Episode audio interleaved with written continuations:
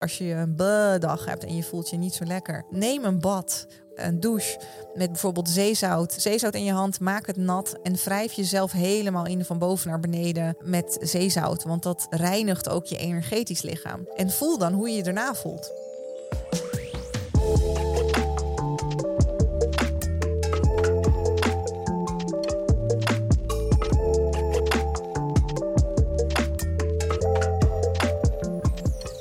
Welkom bij Barberio Podcast, aflevering 25. Vandaag ga ik in gesprek met stress release coach Tanja Notenborn Nikolic. Hele mooie naam. En uh, ja, we gaan het hebben over stress. Ja, dankjewel. Ja, ja, welkom. Um, wij uh, gaan het hebben over stress. Nou, wat jij natuurlijk wel veel hebt meegemaakt. En ik vind het eigenlijk ook een uh, hele interessant om gelijk die kant op te gaan. Je bent uh, heel actief en heel zakelijk succesvol geweest in ja, het bankwezen, in de bankwereld. Met je eigen bedrijf. hebt een hele andere wereld gekend voordat je in deze wereld terecht kwam van ja, wat meer spiritualiteit, van wat meer loslaten. Uh, naar je lichaam luisteren. Uh, ik ben ook heel benieuwd naar hoe die twee werelden voor jou nog steeds uh, naast elkaar kunnen leven. Want dat is iets waar, waar ik altijd een vraag naar heb van hoe kun je heel succesvol zijn, veel geld verdienen, eh, maar ook jezelf niet vergeten. Dat is in ieder geval iets wat mij nog niet is gelukt. Dus ik, ik hoop dat jij mij dat kan uitleggen. Ik krijg nu allemaal vragen van hoe. Ja, hoe doe je Zal dat? ze nog even bewaren. ja. Maar nee, dankjewel. En uh, nee, je hebt helemaal gelijk. Ik kom uit een hele ja, andere wereld, de zakenwereld, bankwezen hè, of all places. Ja. Uh, waarin ik ook echt met veel plezier heb gewerkt. Als procesmanager. En, uh, en ik heb daar echt ja, ook een fijne tijd gehad. Het is niet dat het alleen maar stress en narigheid was. Het was ook hartstikke leuk. Alleen ik bleef daar rennen, rennen, rennen. En ook door mezelf opgelegde deadlines ging ik nog harder rennen. Dan had ik dan weer een kick om, uh, om mijn dingen op te leveren binnen twee weken in plaats van binnen zes weken. Alsof het iemand bij de bank kon schelen of ik het uh, binnen twee weken of binnen zes weken zou opleveren. Dus achteraf kan ik daar wel om lachen en denken, oh ja, ik deed dat echt wel mezelf aan. Uh, dus in die, in die zin ook echt alle, alle ja, verantwoordelijkheid bij mezelf neerleggen. Mm -hmm. het was wel een omgeving waar het, waar het makkelijk was om te blijven doorrennen. En dan moe zijn, daar hadden we geen tijd voor. Hè. Dan dacht ik, ja, het kan nu niet. Mezelf bij elkaar rapen, hup, volgende deadline. Dus die wereld, daar, ja, daar was ik als een vis in het water. Want dat was ook het enige wat ik kende hè, op dat moment. Want ook qua, qua opvoeding heb ik helemaal geen spirituele achtergrond gekregen. Mijn ouders waren ook van die harde arbeidsmigranten, harde werkers. En uh, nou, die gingen vooral heel veel geld verdienen, zodat ik kon studeren en dat ik een prachtig leven zou hebben wat zij allemaal niet hadden gehad. Uh, uit Servië kwamen ze. Mm -hmm. Dus ze wilden mij in Nederland gewoon een beter leven uh, bieden dan, dan wat zij hadden. Dus dat deed ik ook, hè. hard werken, studeren en een beetje wat er van mij verwacht werd. Dus, studie, baan, man, kinderen. En, en veel later pas kwam, uh, kwam op mijn pad dat, dat mijn lichaam eerst niet meer meewerkte. Dat ik dacht van, hé, hey, wacht eens even. En dat begon met kleine dingen als moe zijn. Maar als je dat gewoon negeert, dan, dan gaat het lichaam moet harder... Hè, eerst fluisteren en harder daarna schreeuwen. Op een gegeven moment kon ik niet meer slapen. En dat ik dacht, oh, maar dit is echt niet goed. En op een gegeven moment als je heel lang niet slaapt... dan kun je ook ja, daar een soort van gek van worden... Je denkt van, oh, maar jongens, dit, dit, dit kan echt niet. Uh, en dan wilde ik niemand meer zien. Ik ben normaal best sociaal en vind het leuk om met mensen om te gaan. Ik zag niemand meer. Ik wilde alleen maar deken over mijn hoofd, het donkere kamer. Ik wilde gewoon mijn huis niet meer uit. En ja, dat was, dat was niet gezond. Dat was niet oké. Okay. En ja. uiteindelijk, nou, de burn-out, hè, nummer één, kwam ik daar wel, wel weer uit. En weer ging ik niet naar mijn lichaam luisteren. Dus weer ging ik door met rennen, rennen, rennen. En uh, uiteindelijk ja, heeft een auto-ongeluk er echt voor gezorgd dat ik niet meer kon. Dus dat was gewoon bam. Je kan niet meer werken, je kan niet meer voor jezelf zorgen, niet voor je gezin zorgen. Gewoon constant nekpijn, hoofdpijn, constant. Alles was te veel. Licht, geluid. Ik kon ook niet tegen prikkels. Het waren whiplash-klachten waar ook niemand een, een uh, prognose van doet, hè, van hoe lang het duurt of wat, uh, wat er kan gebeuren. Dus het enige wat ik kreeg was pijnstillers, slaappillen, nog meer pijnstillers. En dat was uh, ja, een, een, een, gat waar ik in zat. Ik dacht van jongens, oké, okay, dit is niet goed. Ik wist, dit is niet goed, maar niemand had een oplossing van ja, wat dan wel of hoe lang het ging duren. Dus dat was een, ja, een pijnlijke periode. pijnlijke periode, heel heftig. Maar uiteindelijk ben ik daar wel heel dankbaar voor, want zonder die was ik echt niet vrijwillig gaan kijken en gaan luisteren naar mijn lichaam. Dus dat heb ik echt nodig gehad om, uh, om naar binnen te keren, om naar binnen te kijken. En daar zijn werelden voor me open gegaan. Ja. Waaronder dus ook het ademwerken, energetisch werken en alle andere dingen die ik, nu, uh, die ik nu doe. En de mensen die op mijn pad komen. Wat ik zei, hiervoor wist ik wel dat die mensen bestonden, maar ze, ze ja. kwamen niet op mijn pad. Een andere wereld. Ja. ja. Hey, om, uh, om even terug te gaan naar het begin. Want jij verdiende best wel veel geld. Daar ben je ook wel open over geweest. Ongeveer 150.000 euro per jaar uh, wat er binnenkwam. Ja. Hoe kun je dan in hemelsnaam een burn-out krijgen? Dat, dat is mijn vraag dan. Ik snap het wel dat het kan gebeuren. Maar je zou dan zeggen ook van... nou, dan ga je iets minder werken... en dan verdien je 100.000 euro per jaar. Ja, maar het gaat, uh, het gaat om inspanning en ontspanning. En als je alleen maar aanstaat en alleen maar aan het gaan bent... en je neemt niet de tijd en ruimte om dus ook gas terug te nemen, om op te laden. Uh, op een gegeven moment dan, dan houdt het lichaam er gewoon mee op. Op verschillende manieren kan zich dat bij mensen uit of manifesteren. In mijn geval was dat dus eerst de burn-out en daarna auto-ongeluk. Daarbij dacht ik ook van oké, nu moet ik echt kijken en iets anders gaan doen, want de volgende keer gaat het me wel mijn kop kosten. Dus dat, die realisatie had ik toen wel van oké, ik moet nu echt dingen anders doen, want dit kan, kan zo niet langer. Uh, en ja, natuurlijk kun je minder werken en, uh, en minder verdienen. En, maar ik zat helemaal niet in die modus van hoezo. Uh, ik bedoel, moe zijn mocht er al niet zijn. was, het, was het dan een, een soort van verslaving van presteren of, of succes? Het was wel een, een prestatiedrang. en ook omdat ja, het, het, een bewijsdrang eigenlijk, om het zo te noemen. Ik denk dat het wel echt een bewijsdrang is. Hè? Want altijd ook vanuit mijn opvoeding, hè, vanuit mijn ouders, als ik dan vroeger cijfers thuis kreeg, dan was het altijd: Oh, maar waarom heb je een 8? Waarom is het geen 10? Okay, ja, dus of dan had de hele klas een onvoldoende en dan had ik een, uh, een 7,5. En dan was het echt ja, maar waarom is het geen 10? En daar niks mee te maken wat de rest van de klas had. Uh, dus was altijd van waarom geen 10? Waarom niet de, de, ja. het hoogste cijfer? Dus het was altijd een, een prestatiedruk naar meer en naar het beste. En dat heb ik heel lang in stand gehouden. Ja, ja dus echt de, de ja. prestatiedruk. En, en ook de wereld waar je dan inderdaad in zit daar wordt eigenlijk alleen maar het, succes, makkelijk ja, het succes gevierd. Ja, maar het is ook heel makkelijk om daarin uh, jezelf te verliezen, omdat je, omdat je gaat gewoon, je gaat gewoon. Ja, en het is niet dat iemand zich daar uh, afvraagt van. En hoe voel jij je nou van binnen vandaag? Zijn er nog signalen in je lichaam die zeggen dat je misschien iets rustiger aan moet doen? Of... Ja, maar is dat dan, het, het is dus wel mogelijk, maar het lijkt dan minder vaak voor te komen, waar mensen dus echt heel veel geld verdienen en het echt draait om presteren dat die niet heel erg met elkaar of met zichzelf in verbinding staan. Ik denk dat het allebei wel mogelijk is. En dat gelukkig steeds meer uh, mensen er open voor staan. Steeds meer ook in het bankwezen of überhaupt in het kantoor, uh, kantoorwezen zie je dat meer mindfulness, yoga, adem. Dat dat soort dingen ook meer mainstream worden en ook wel mensen meer er open voor staan. Mhm. Ik weet nog niet of het helemaal vanuit de juiste insteek is. Want vaak gaan bedrijven die ons inhuren, um, die ook kijken oké, wat is het verloop? Wat is het ziekteverzuim? En Hè, de, ook vooral eigen belangen. Ja, ja, En dat is prima. Hè? Ik bedoel, ik heb liever dat het zo uh, uh, mee wordt genomen dan dat er niet voor de medewerkers gezorgd wordt. Uh, maar je ziet wel een, een positieve beweging daarin dat het toch normaler is dan, nou, wat is het, tien jaar geleden. Je werd gewoon uitgelachen als je met burn-out klachten thuis zat. Of ja, hoezo burn-out? En sterker nog, mijn ouders die vroegen zich ook af van ja, hoe kan jij nou last hebben van je werk? Want je hebt je leven lang niet zwaarders getild dan een pen. Dus ja, dat, was, dat is dan vanuit hun wereld gedacht. Van, Mensen denken dat het alleen fysiek mogelijk is, een burn-out. Ja. Door uh, te zwaar fysiek werk. Maar het is vooral mentaal, waar dat ontstaat. Ja, ja en daarom ook uh, de mentale... Uh, hoe zorg je voor je mentale gezondheid? Om daar ook stil bij te staan. En wat doe je op een dag? Hè? Want je gaat uh, zoveel een keer per week sporten. Je gaat zoveel uh, gezonde maaltijden. Mm -hmm. um, maar hoeveel tijd ben je dagelijks bezig met het onderhouden van je mentale gezondheid? Want wat doe je, wat doe je daar dan? Los van de 40 tot 50 uur die de meeste mensen werken, gezin eventueel ook nog. Ja. Huishouden. Alles, ja. En hoe, hoe heb jij um, het doorbroken om vanuit uh, bijvoorbeeld een, een arbeidersgezin naar een uh, ja, succesvolle vrouw uh, jezelf te ontwikkelen? Wat is daarvoor nodig geweest? Wat heb je gedaan om in eerste instantie richting die burn-out heel succesvol te zijn? Ja, ik denk dus inderdaad van kleins af aan hè, uh, de arbeidsmentaliteit van mijn ouders meegekregen. Nou, die waren ook constant aan het werken en ook thuis ook alleen maar aan het praten over werk, want ze werkten mm -hmm. bij hetzelfde bedrijf. Uh, dus daar ging het ook altijd over. Uh, heel grappig.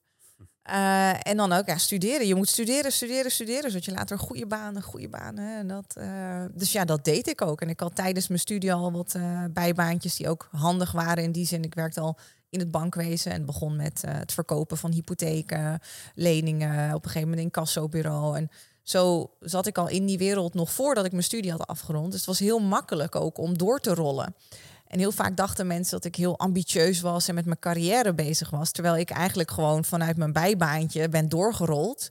Uh, en, en zo daarin ben gegroeid. Dus het was niet dat ik heel duidelijk van tevoren had van... oh, ik sta nu hier en ik wil daar in mijn carrière terechtkomen... en daar ga ik nu helemaal voor. Nee, het was gewoon meer zo ontstaan en, en ja, gegroeid. Was je dan heel erg bezig met doen wat je leuk vond? Vooral? Nee. Niet per nee, se? Nee, helemaal niet eigenlijk. Want hoe ontstaat dan zo'n uh, ja, zo'n succesvolle situatie? Zo'n letterlijk eigenlijk gewoon toevallig een beetje. Nee, maar als je gewoon doet, als je gewoon doet wat je moet doen en je doet je werk gewoon goed, dan, dan is het makkelijker ook om aan meer werk te komen.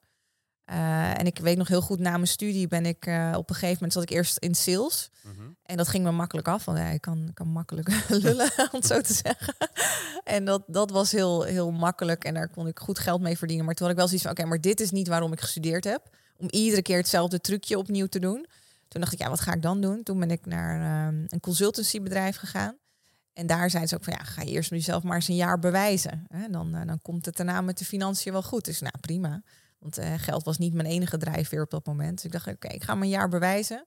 Zo gezegd, zo gedaan. Ik een jaar lang voor uh, een consultancybedrijf keihard gewerkt. En ook, nou, ik weet niet hoeveel uur bij de klant gemaakt. En toen was het einde van het jaar. En toen hadden we een, um, een, een, een functioneringsgesprek. En toen was het, ja, maar er is crisis en uh, ja, de crisis. Dus ja, we kunnen geen bonussen uitkeren. Ik zeg, joh, uh, crisis, geen crisis. Weet je hoeveel uur ik heb gedraaid met die klanten? En ik kan het rekensommetje maken van wat ik kreeg per uur en wat ze voor mij bij de klanten hadden gerekend. Toen dacht ik, ja, maar ik ben gek Henkie niet. En toen ben ik uh, voor mezelf begonnen. Ook ja, heel jong destijds. Hoe oud was je toen? Dat was in 2000. Nee, ik was 23, geloof ik. Zoiets echt. Ja, maar ik dacht, ja, ik, ik, ik kan dit zelf, maar dan ook beter. Ik wil, waarom zou ik uh, iemand anders rijk maken en ik doe al het werk en aan het eind van het jaar hebben ze geen bonussen, want er is crisis. Ik dacht, ja, doei. Ja.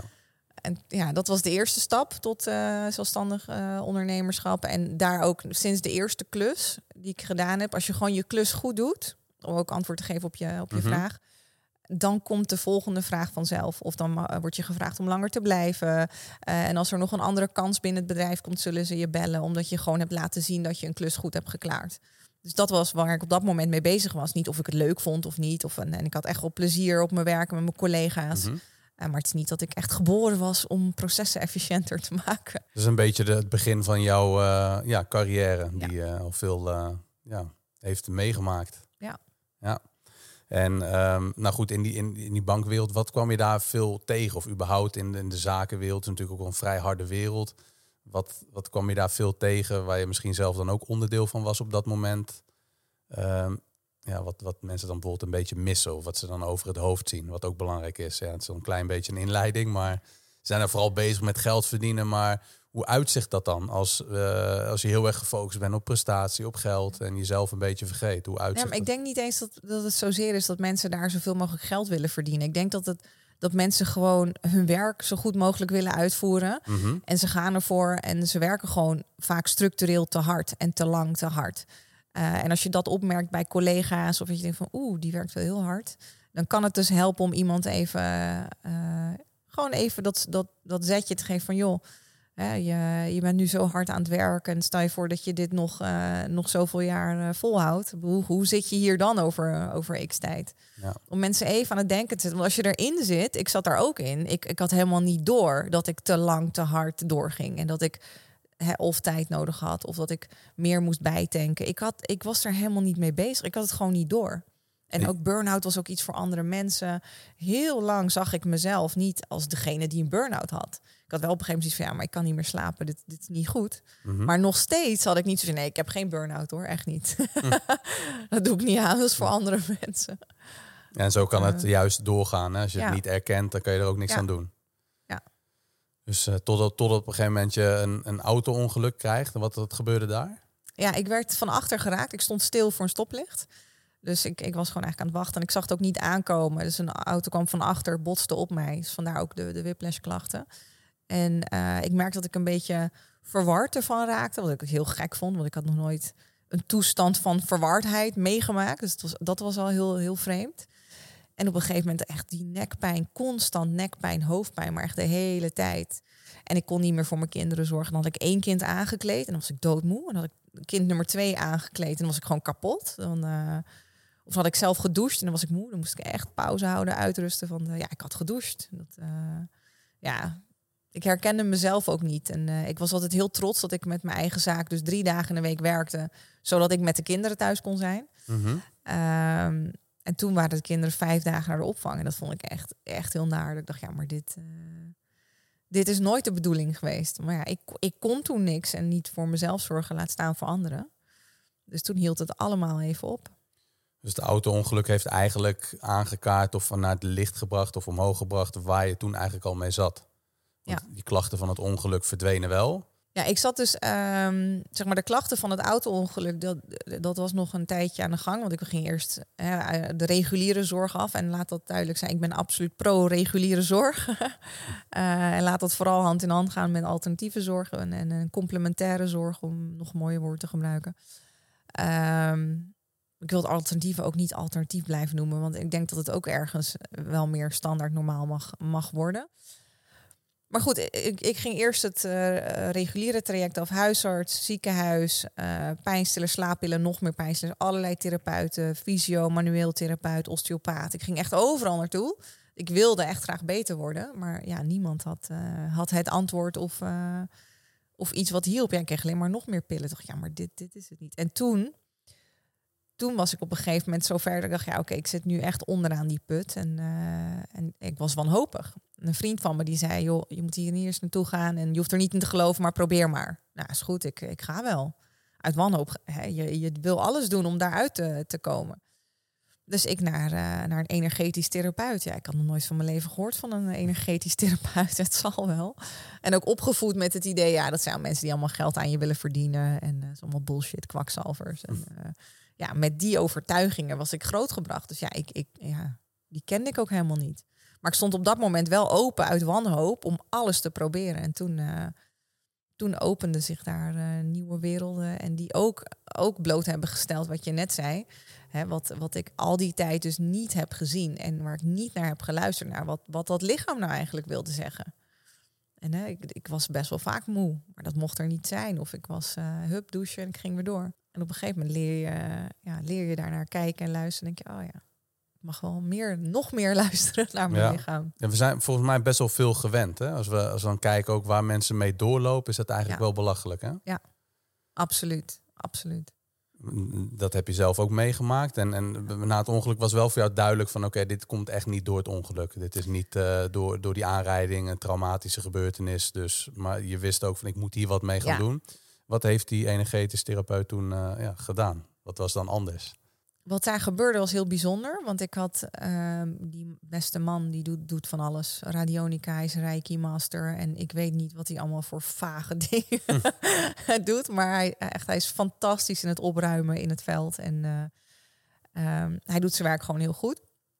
Bij mij had dat een effect nou, dat ik me gewoon verlicht voelde in, in die sessie. Dus echt gewoon het verlichting ervaren.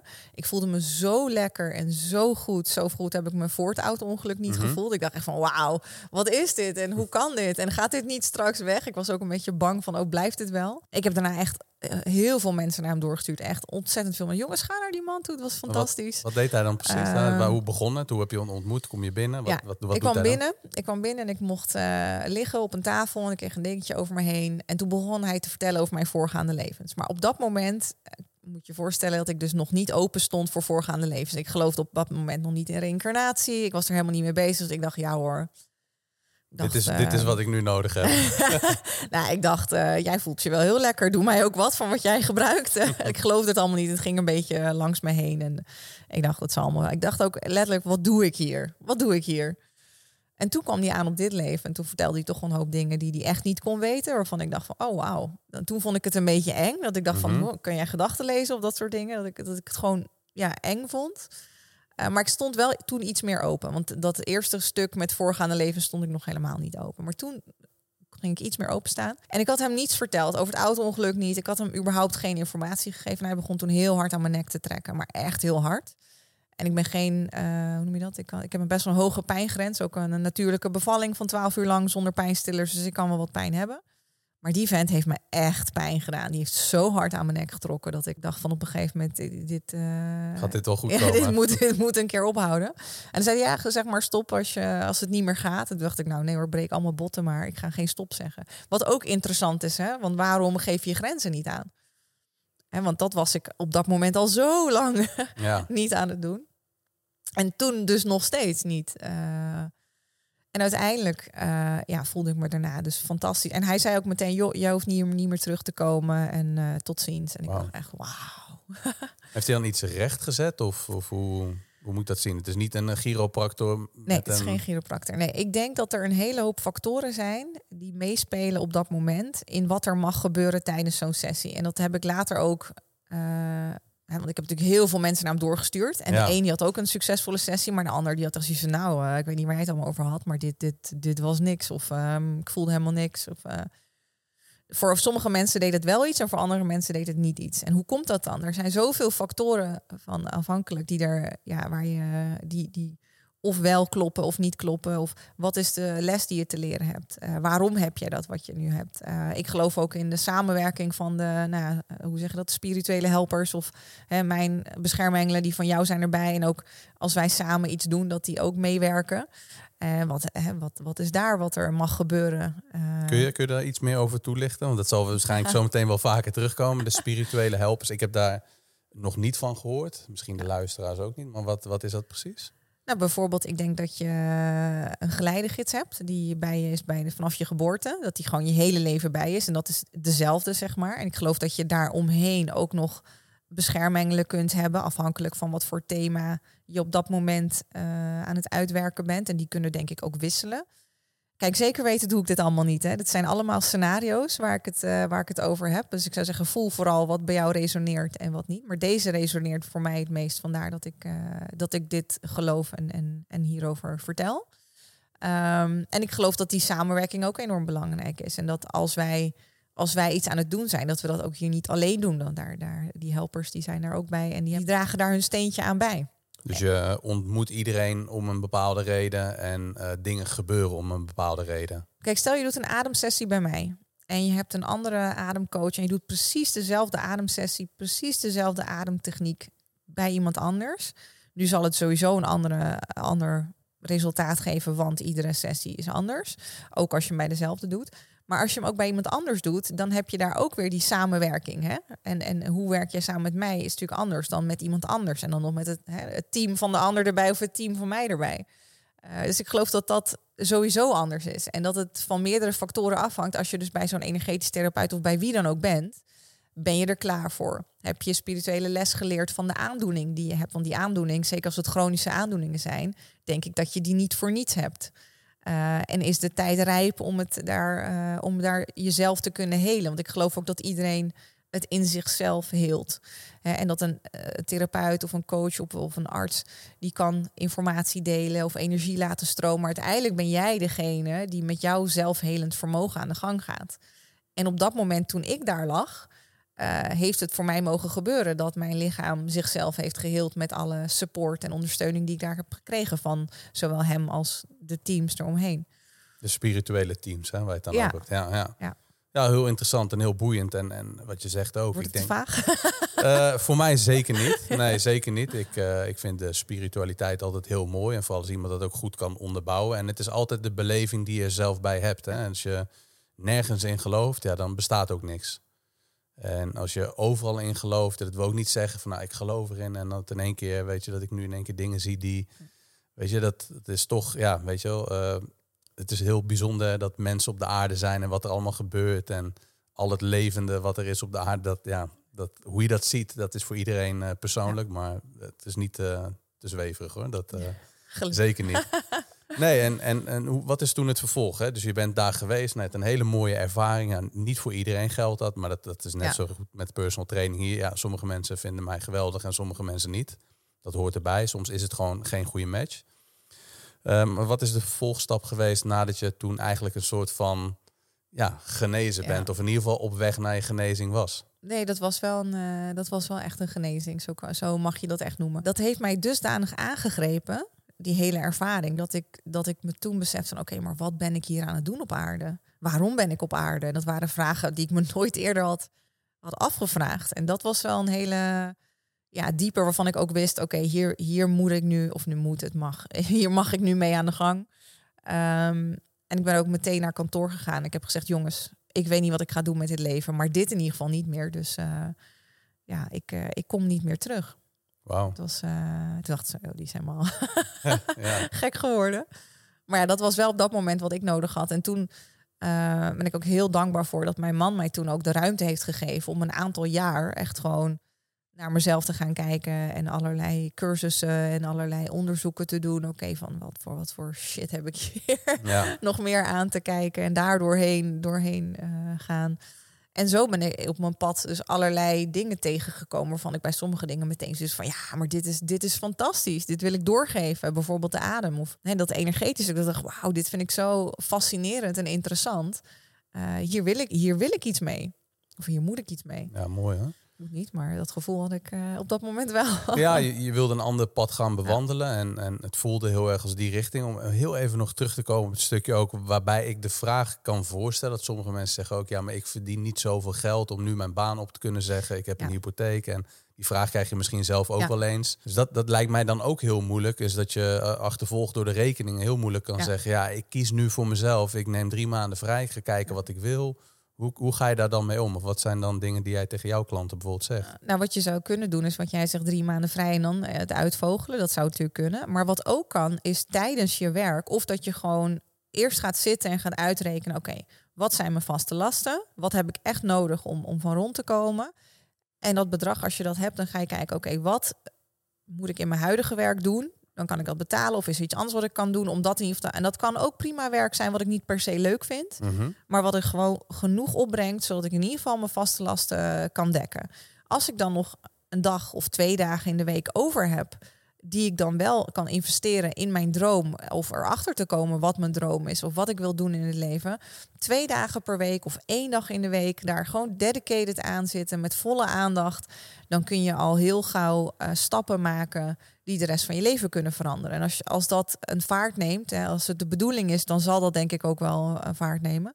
Uh, dan wordt het op een gegeven moment makkelijker om de baan, als je dus genoeg verdient met dat je, je, je, side project, zeg maar, wat je passieproject is. Mm als dat genoeg verdient, ja, dan kun je die andere baan opzeggen. Dus je hoeft het niet meteen allemaal wat ik heb gedaan van jongens, doe je, ik kom niet meer. Ik had de luxe positie waar ik heel dankbaar voor ben door mijn man. Mm maar voor mensen die dat niet hebben, ja, begin gewoon. Je kan nu al beginnen, ook in een baan met je passieproject. Oké, en wat, wat wil ik met de rest van mijn leven? Wat vind ik belangrijk? Waar wil ik voor gaan? En dat, uh, je hoeft niet te wachten als een excuus totdat je je baan uh, op kan zeggen. Nee, precies. Want dat lijkt mij dan lastig om te beginnen als je niet die mogelijkheden hebt om dan toch te zeggen hoe ga ik het dan doen. Maar ja, en het ook inplannen in je agenda. Hè? Dus die dag in de week of anderhalf of twee dagen in de week gewoon inplannen.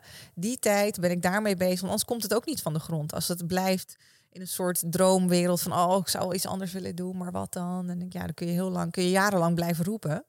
Maar dan uh, heb je nog niks. En wat als je dat niet doet? Als je die, die droom niet volgt of wat als je... Dan blijf je doen wat je nu doet. Dan word je ongelukkig dan, uh... Of, ja, of, of, of, ja. ja. maar het kan. Het, het kan. Het hoeft niet. Maar het zou wel kunnen. Maar sommige mensen die, die uh, leven prima zoals het nu is. Dat kan natuurlijk ook. Ja, en als klachten opspelen, dan is het een ander verhaal. Ja, dan zou ik zeker adviseren om te luisteren. Want sowieso het lichaam is de meest fantastische feedbackgever. En die geeft aan, oké, ik mag dingen anders doen in het leven. En jij gelooft ook heel erg dat het ongeluk eh, had moeten gebeuren om jou op een ander pad te zetten. Absoluut, ja. Dus dat is ook een, een soort van uh, waarschuwing voor de luisteraars. Doe, als je niet doet wat je dan echt moet doen, dan heb je kans dat ja, of je, want dat heb je ook wel eens gezegd volgens mij, dat, dat je dan ziek kan worden. Ja, ik denk chronische aandoeningen. Want het lichaam begint met fluisteren, hè, signaaltjes geven. En als je niet luistert, dan gaat het steeds harder schreeuwen.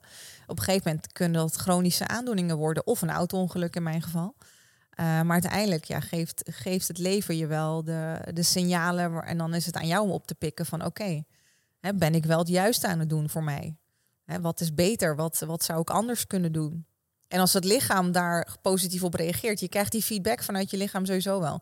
Of je op, op het juiste pad bent of niet. Heb je, heb je wat voorbeelden van, van die feedback, die, hoe dat zich uit? Is het gewoon echt, uh, Als je heel moe bent, als je echt gewoon wakker wordt en je bent moe en je hebt gewoon geen zin in je dag en je denkt, ik wil niet, maar ik moet opstaan. En als je dat een keer hebt, is natuurlijk helemaal geen probleem. Heb ik ook af en toe hoor. Dat ik denk, ah, ik, heb nu, ik wil nu gewoon blijven liggen.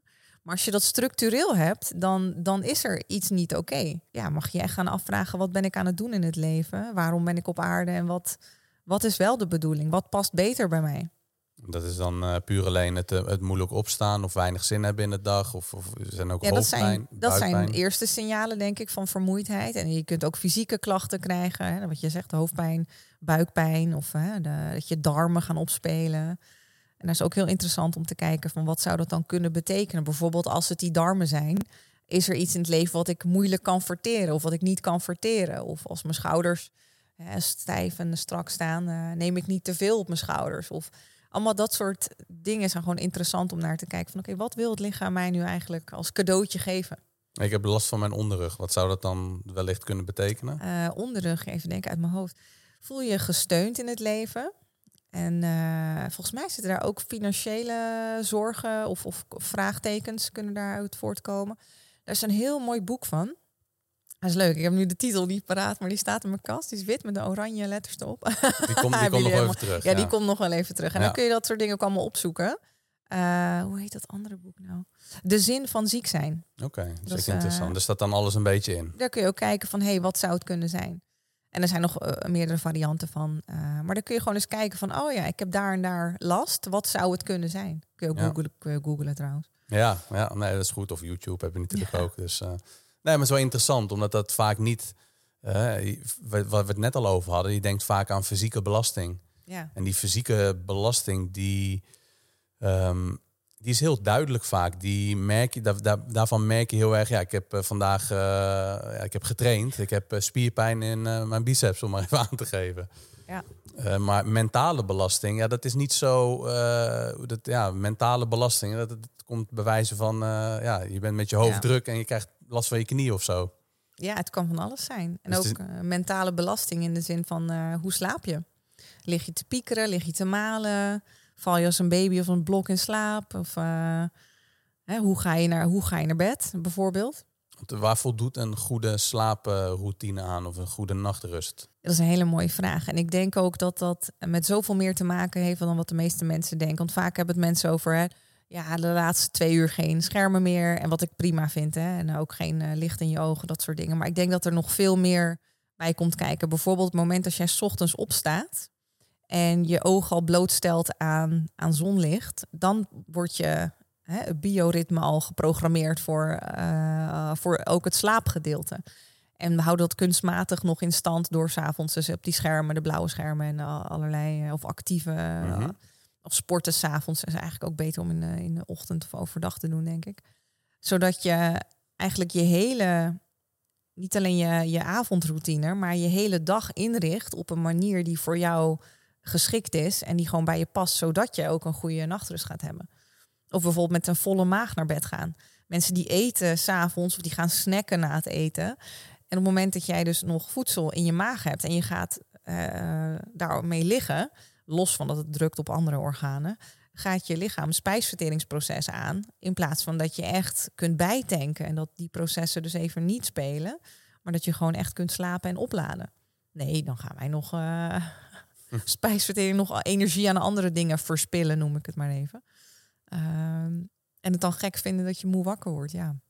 Het is niet ideaal, nee, inderdaad. Ja, dat zijn heel veel factoren die meespelen als je ja. s'avonds eet. En ja, je lichaam komt toch een beetje in de ruststand. Hè? Dat is toch iets waar, waar de meningen over verdeeld zijn. Ik, ik was vroeger meer van de kant van, nou, je calorieën verbrand je wel. Ja. Die verbrand je ook wel. Maar het gaat erom meer wat het met je lichaam doet. En als je dan wat op een uh, dieper niveau gaat kijken...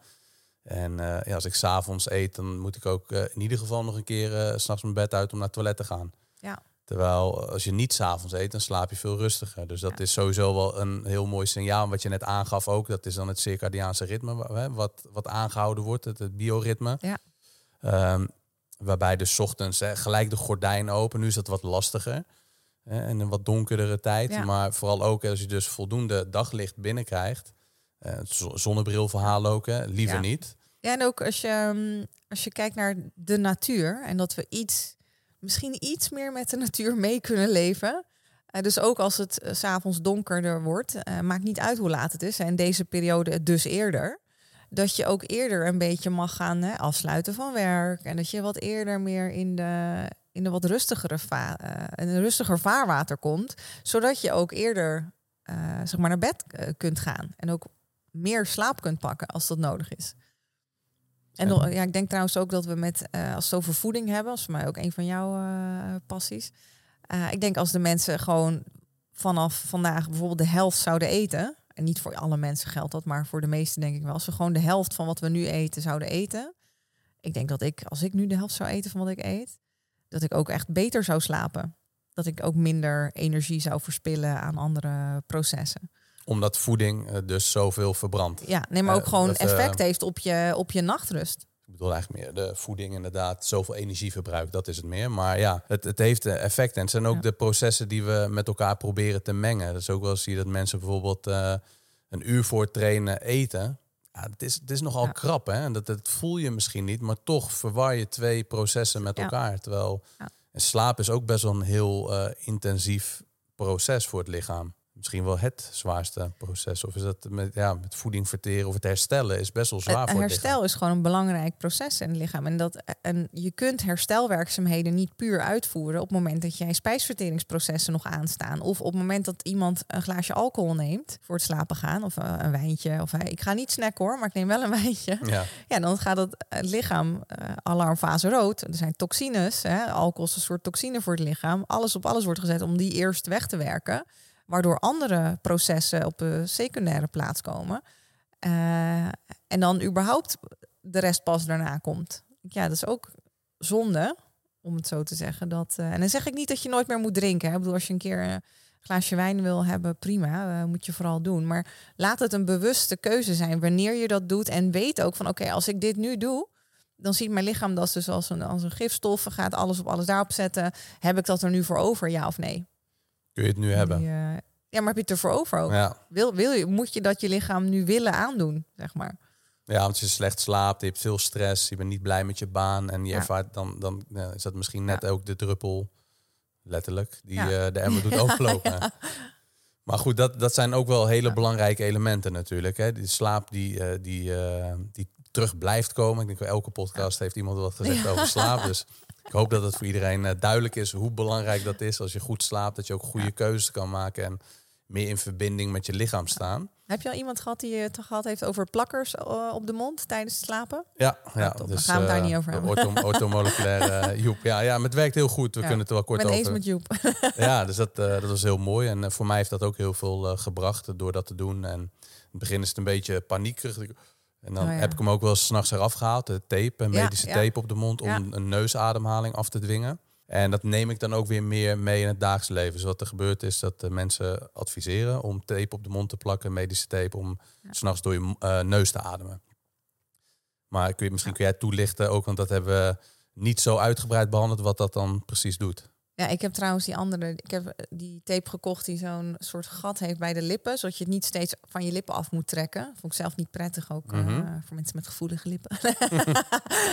Maar ehm, ja, het is gewoon een, een, een soort plakker die ervoor zorgt dat je s'nachts dus door je neus blijft ademen. Want ja, ik ben zelf ademcoach en een beetje, eh, hoe noem je dat, eh, beroepsdeformatie. Dus ik erg let op mijn ademhaling. Mhm. En of die door de mond is, door de neus. En ik merkte overdag hoef ik er geen moeite voor te doen om door mijn neus te ademen. Dat gaat eigenlijk al vanzelf. Tenzij ik aan het sporten ben, daar heb ik wel echt nog wel ook daar mezelf in gestretched met echt door de neus leren ademen. Zo lang mogelijk. Op een gegeven moment gaat het niet meer en dan ga Mhm. ik toch wel door de mond ademen.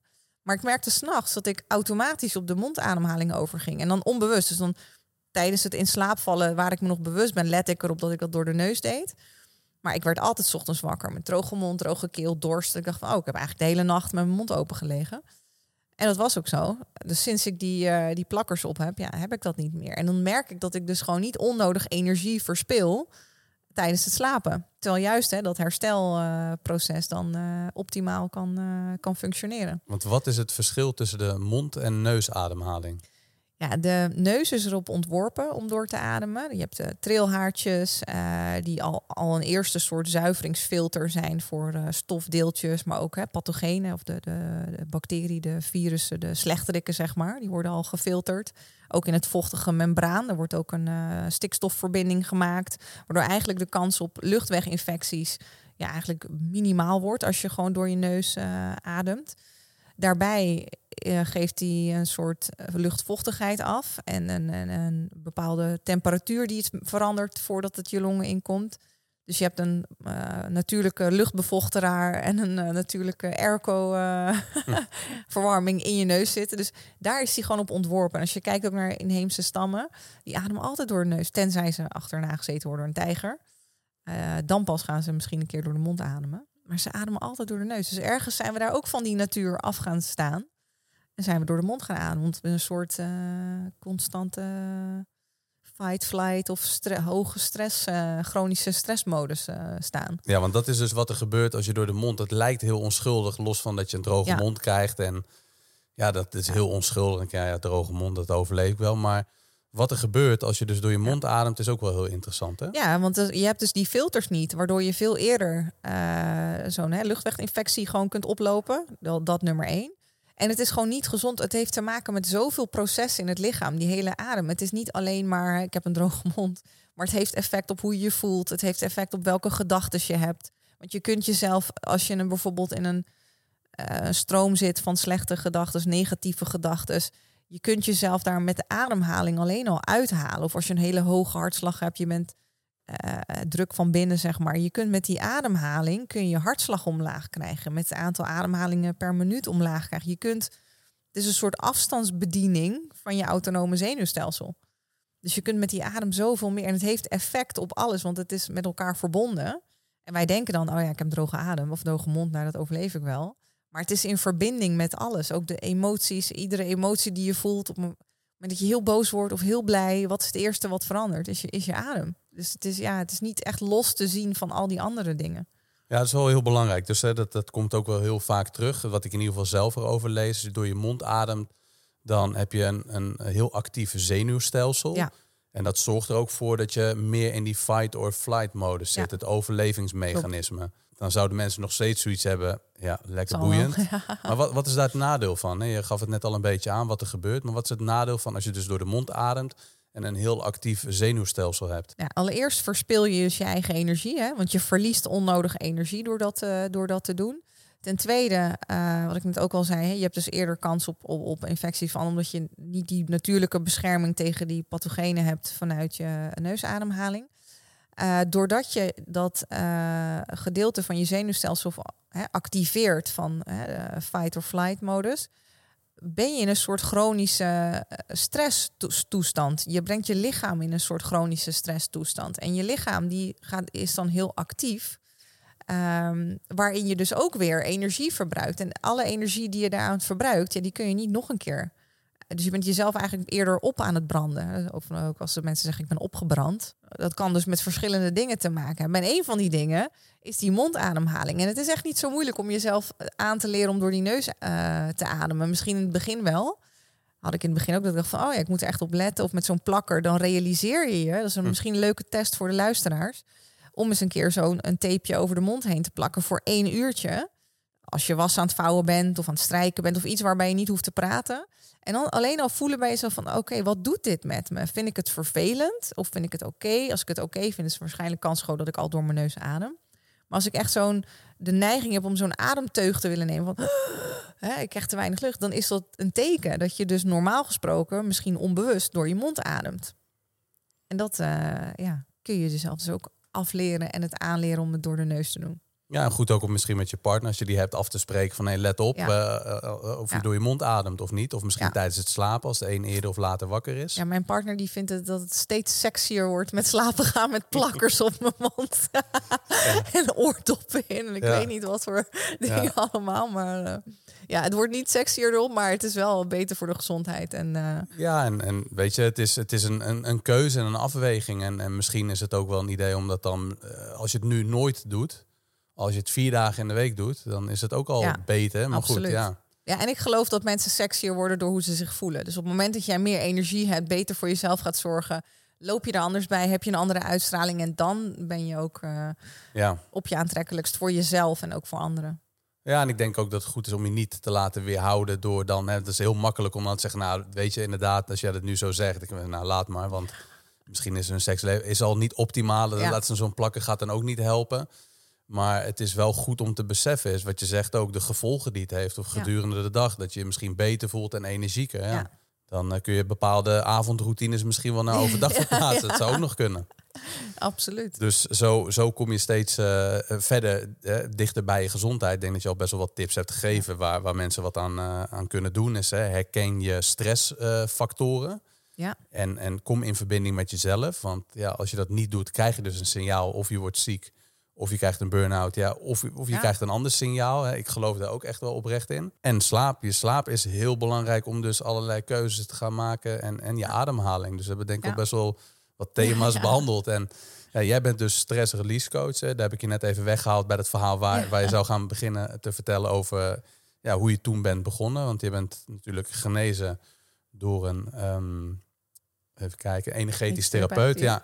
En toen ben je zelf dus gaan ontdekken van... hé, hey, dit voelt voor mij zo goed, dit wil ik gaan doorgeven. Ja, ik ben eerst ondergedompeld in een als een soort cursus junkie in allerlei cursussen en zelfhulpboeken en en opleidingen en ook soms gewoon vier parallel ook weer op zijn tanja zo all in uh, daarin ingaan. Um, kan ik nu ook wel om lachen als ik dat zie. Denk oh ja, dat is echt wel typisch. Uh, en dat was, dat was aan de ene kant niet altijd even leuk, want hè, door, door je eigen shit heen gaan is, niet altijd even leuk. Daarna is het wel heel leuk dat je denkt, oh ja, ik ben er weer doorheen en, en ik zie nu weer dingen uh, die ik voorheen niet zag. En tijdens dat proces ja, grepen sommige dingen me echt zo dat ik dacht, ja, maar oké, dit bijvoorbeeld die adem, ja, dit, dit wil ik gewoon doorgeven. Dit is zo mooi. Ik snap niet waarom we dit niet allemaal op school hebben gehad en waarom niet iedereen dit weet. Dat je dit gewoon met je eigen ademhaling kunt doen. Uh, ik heb ook andere opleidingen wel opgezocht waarvan ik dacht van, oh ja, geprobeerd dat ik dacht van, oh, ik zie mezelf dit als klant wel doen, maar ik zie mezelf dit niet geven als therapeut. En zo ben ik eigenlijk gaandeweg steeds meer mijn rugtasje gaan vullen met dingen uh, die voor mij resoneren, die voor mij hebben gewerkt.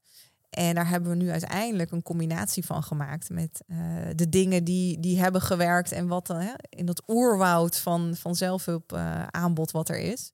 Oké, dingen die voor mij hebben gewerkt, nou die kun je zo terugvinden bij mij. Mooi, ja, en dat is vanuit het bedrijf Energy. Klopt. En wat jij net ook zei met dat kan niet iedereen betalen. Wij hadden, wanneer was dat vorig jaar of het jaar daarvoor, hadden we in Drenthe een tweedaagse georganiseerd.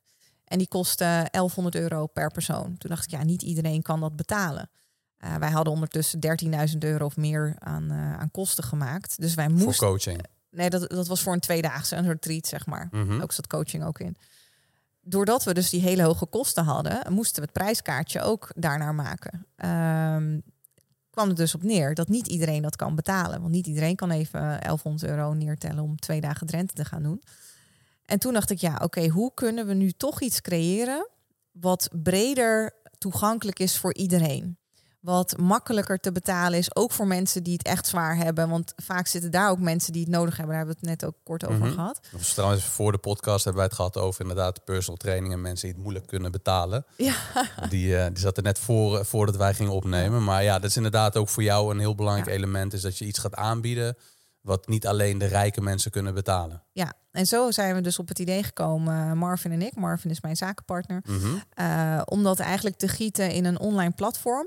En dan hebben we echt gewoon hele, ja, gewoon modules erin gezet. Een is bijvoorbeeld voor een stressrelease. Uh, geschikt voor mensen met burn-out, burn-out klachten, mensen met wat depressieve neigingen.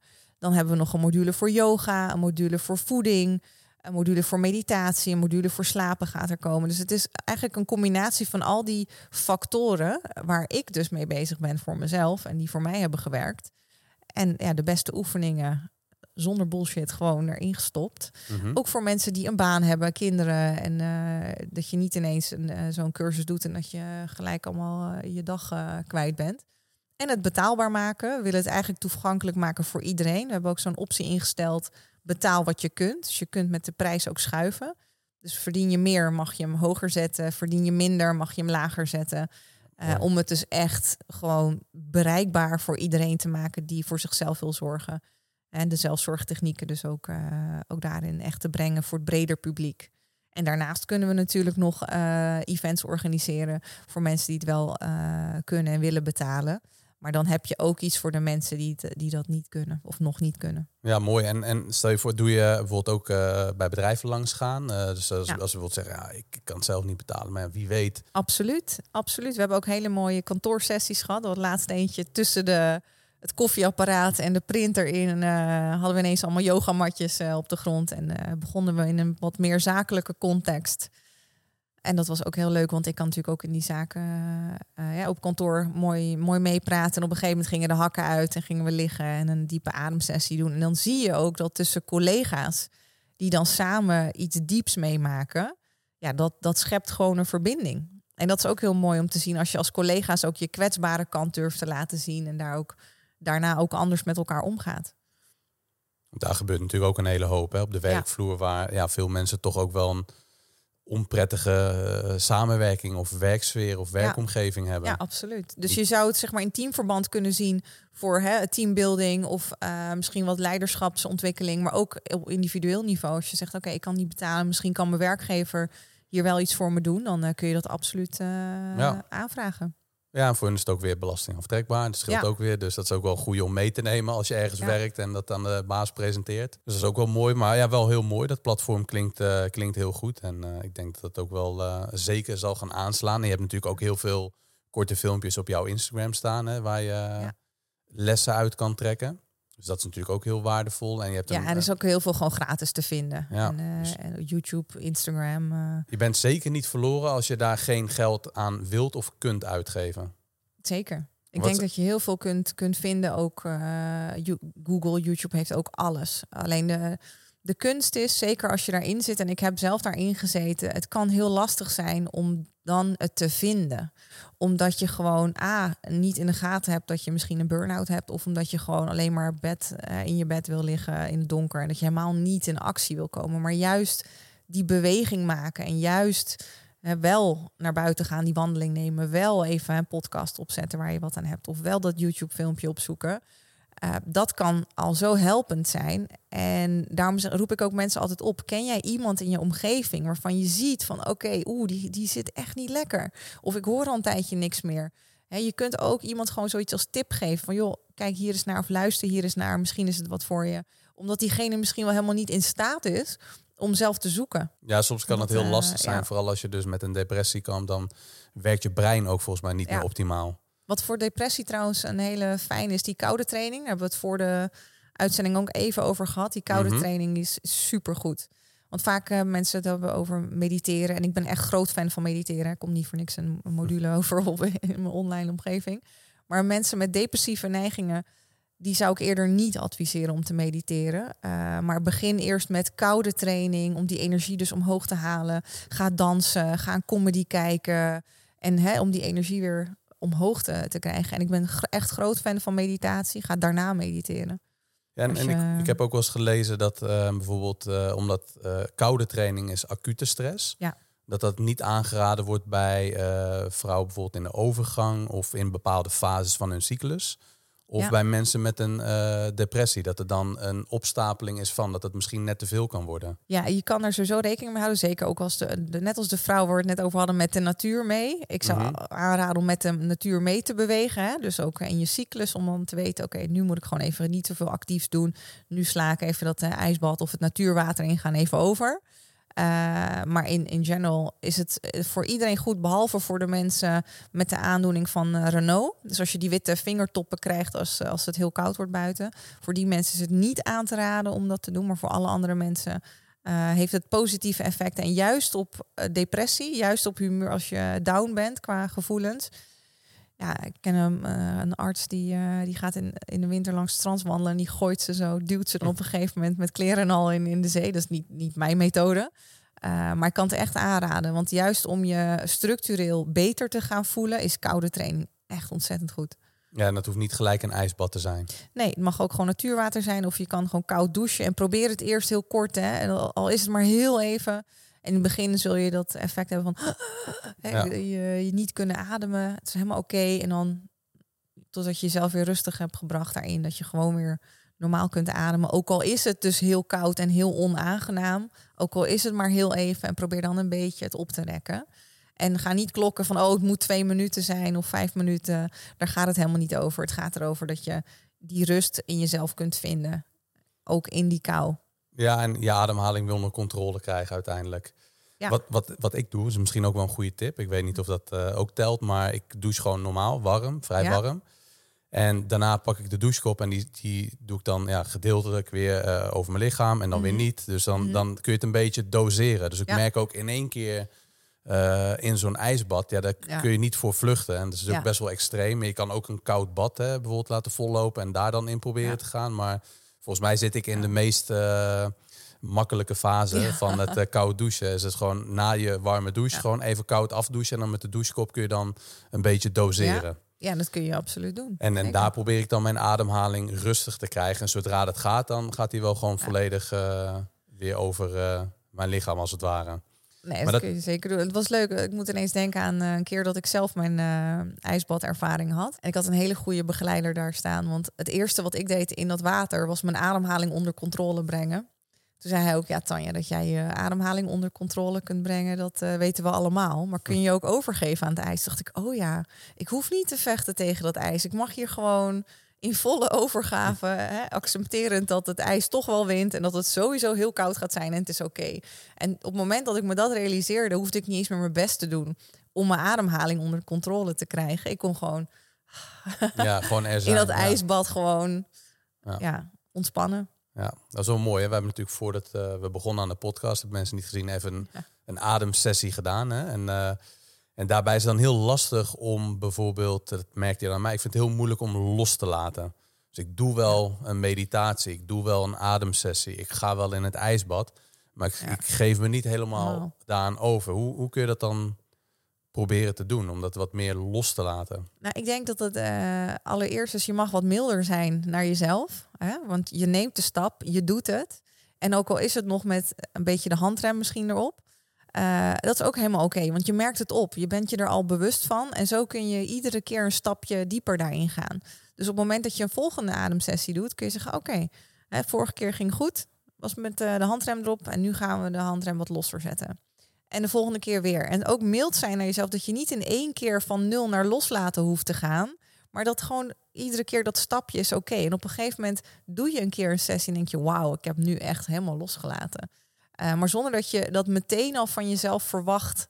de eerste keer al of meteen... Hè, de, oh, maar nu eh, moet ik loslaten. Want dan ja, zal het ook eh, lastiger gaan, denk ik. Ja, want uiteindelijk wil je heel diep gaan met zo'n ademhaling of een meditatie, dat je Ja. toch iets wilt bereiken. En wat, wat is dan het doel van zo'n diepe meditatie of zo'n ademhaling? Nou, ik denk bij, zeker met zo'n ademsessie die we net hebben gedaan, dat is een verbonden ademhaling, waarbij we heel veel zuurstof inademen.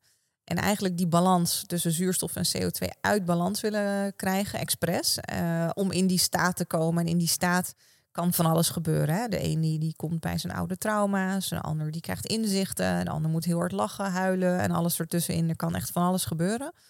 Ehm, en vertrouw ook op je lichaam dat het lichaam je geeft wat je op dat moment nodig hebt en nooit meer dan je aan kunt. Zeker als je het alleen maar op eigen ademkracht doet, ja, dan mag je echt het proces vertrouwen van oké, ik krijg wat ik nodig heb en nooit meer dan, dan ik aan kan. En als je daarin ehm, de adem doet zoals die eh, is voorgeschreven, want ik zie negen van de tien mensen die eh, langskomen van oh ja, het lukt me niet of ik kom niet in die staat. Het is heel vaak heel simpel. Ze hebben te weinig zuurstof ingeademd. Dus of langer doorgaan, dat ze meer liedjes nodig hebben, Mhm. minder pauze houden en echt, echt als je eh, zo'n sessie langer zou doen, op een gegeven moment dan zit je met die ademhaling en ben je uit balans en kom je dus in die staat. En dan ben je daar, of je nou ja, wil of niet, zeg maar, dan, dan ben je daar al.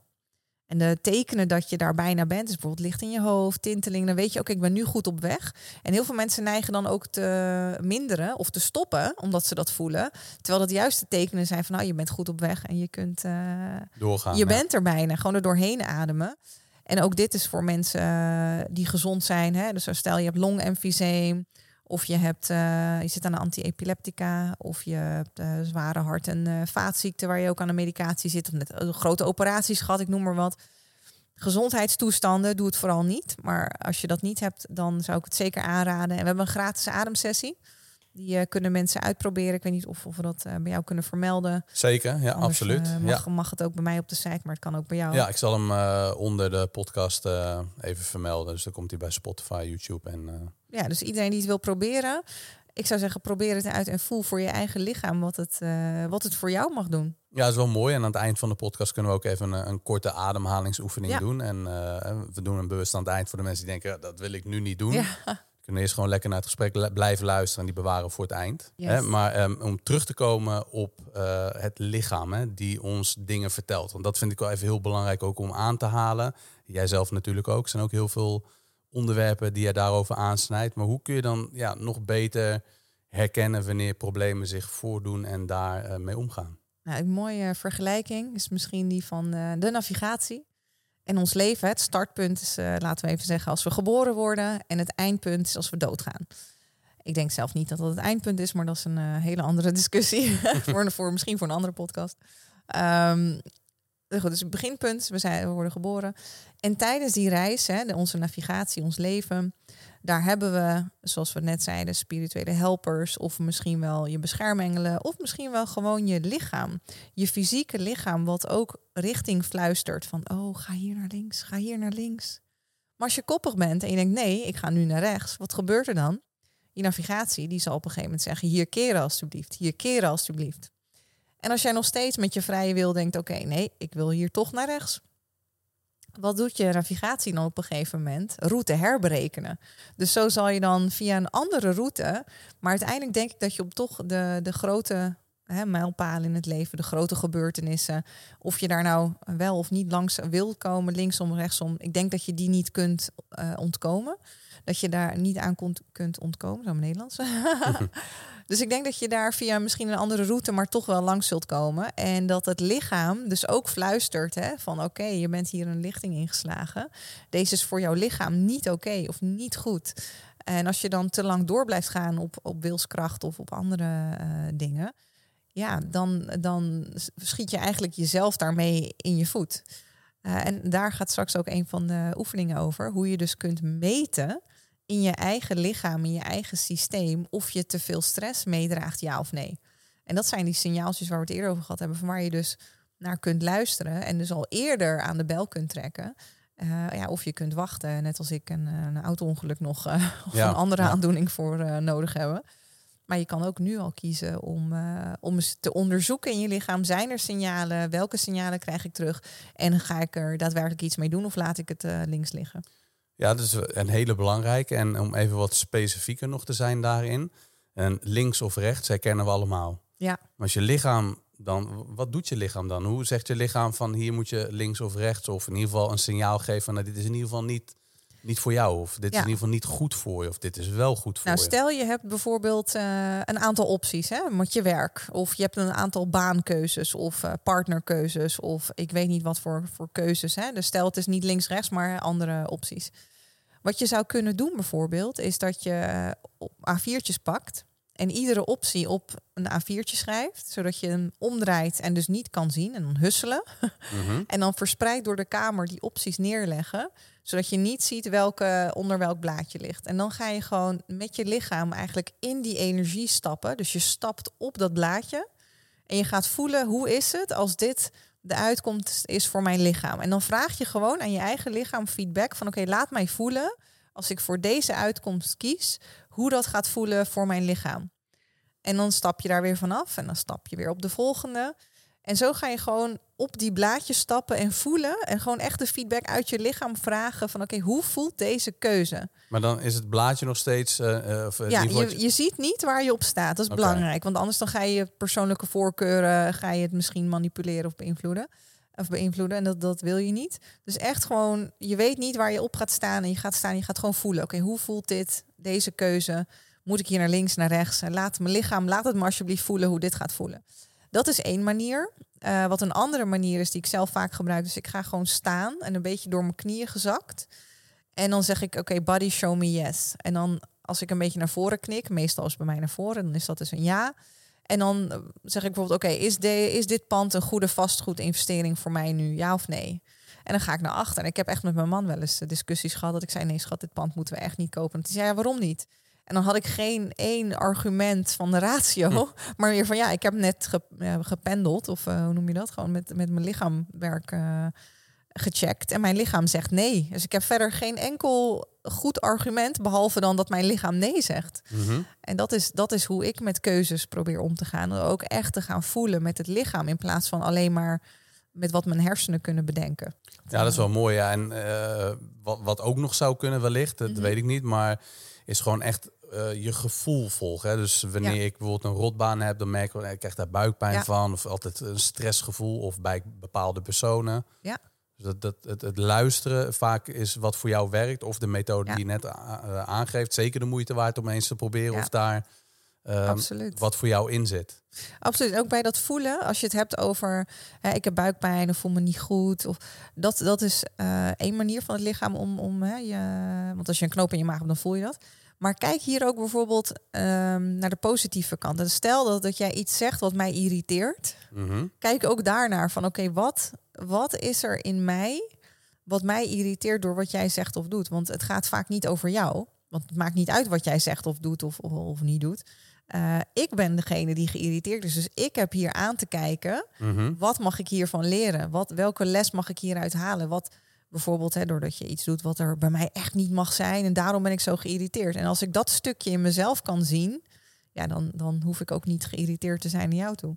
Ja, mooi. Ja. zijn ook de cadeautjes onderweg. Ja, dat is wel een beetje hoe je het ziet. Hè? De, de lessen of de, de dingen die op je pad komen, dat zijn gewoon lessen die voor jou op dat moment dan een thema zijn waar je aan moet gaan werken. Ja, mag, moet niet. Ja, precies. Ja. Het ligt eraan hoeveel last je ervan hebt. Als je echt ergens van af wilt, dan zul je toch keuzes moeten maken om daar dan doorheen te komen. Ja, het mag. Ja.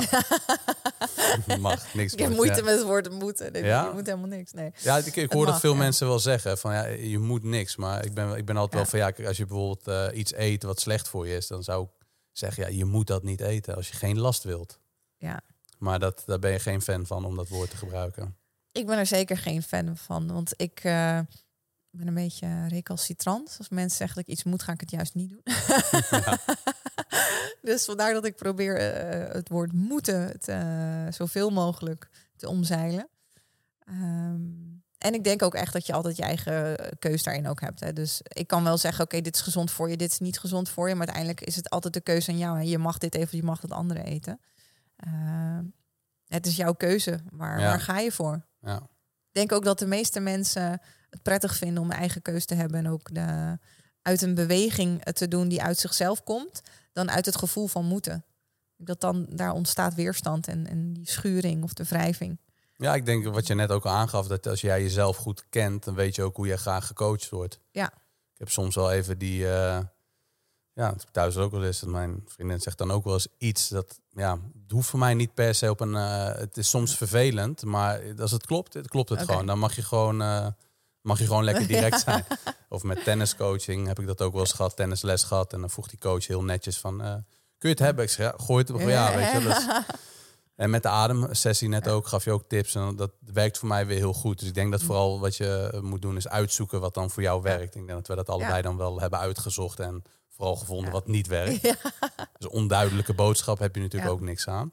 Hey, maar even terug te komen. Ik denk, ik, weet niet of het helemaal duidelijk is. Ik heb natuurlijk wel eh, een goed idee bij wat jij doet.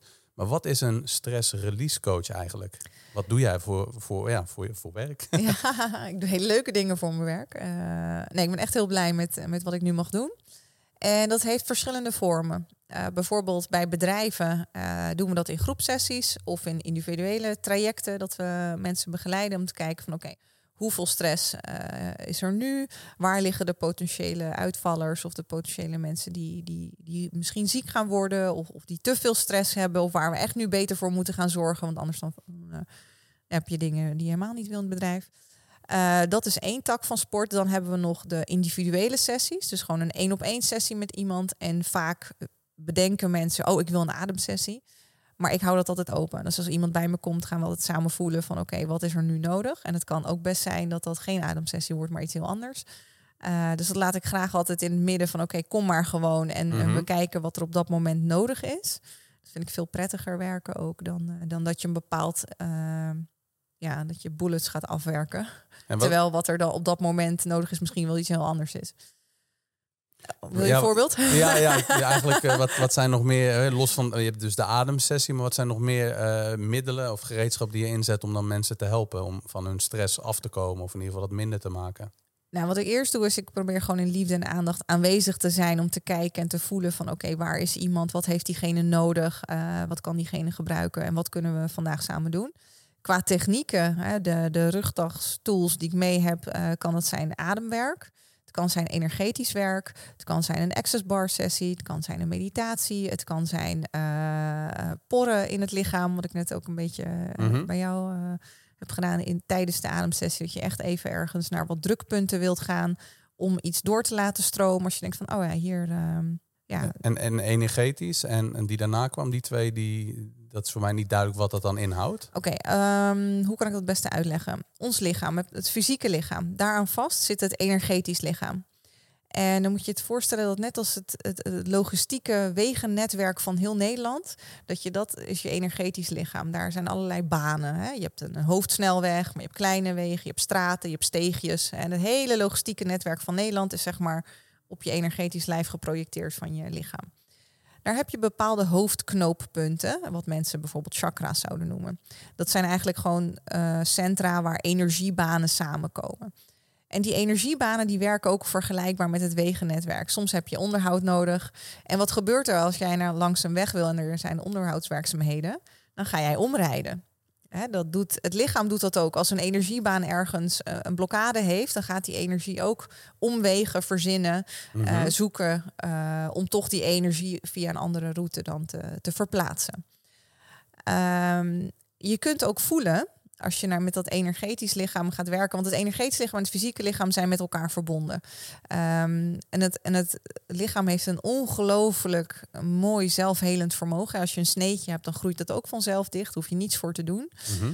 En soms kun je voelen bij bepaalde gebieden van oké, heb ik hier een soort bolling? Kun je gewoon met je handen voelen. Hè? Voelt het een soort bolling of voel ik juist meer een soort holling? Is er te veel of te weinig energie, hè, met andere woorden? Je kunt in het energetische lichaam ook reinigen, hè, dat je het gewoon even een soort schoonveegt. Je kunt er energie bijstralen als, dat, als het een holling is en het heeft meer energie nodig. Hoe doe je dat dan? Eh, gewoon met je hand werken. Dat is echt ook een van de principes van, eh, van Reiki, waarmee je dat eh, zou kunnen doen met handopleggingen. Pranic healing gebruikt dat ook heel veel, maar daar werken ze ook met water en zout. Water trekt energie aan, zout reinigt het.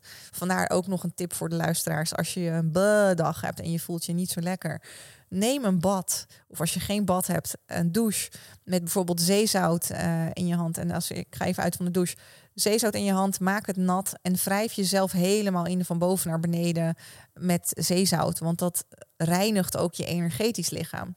En voel dan hoe je je daarna voelt.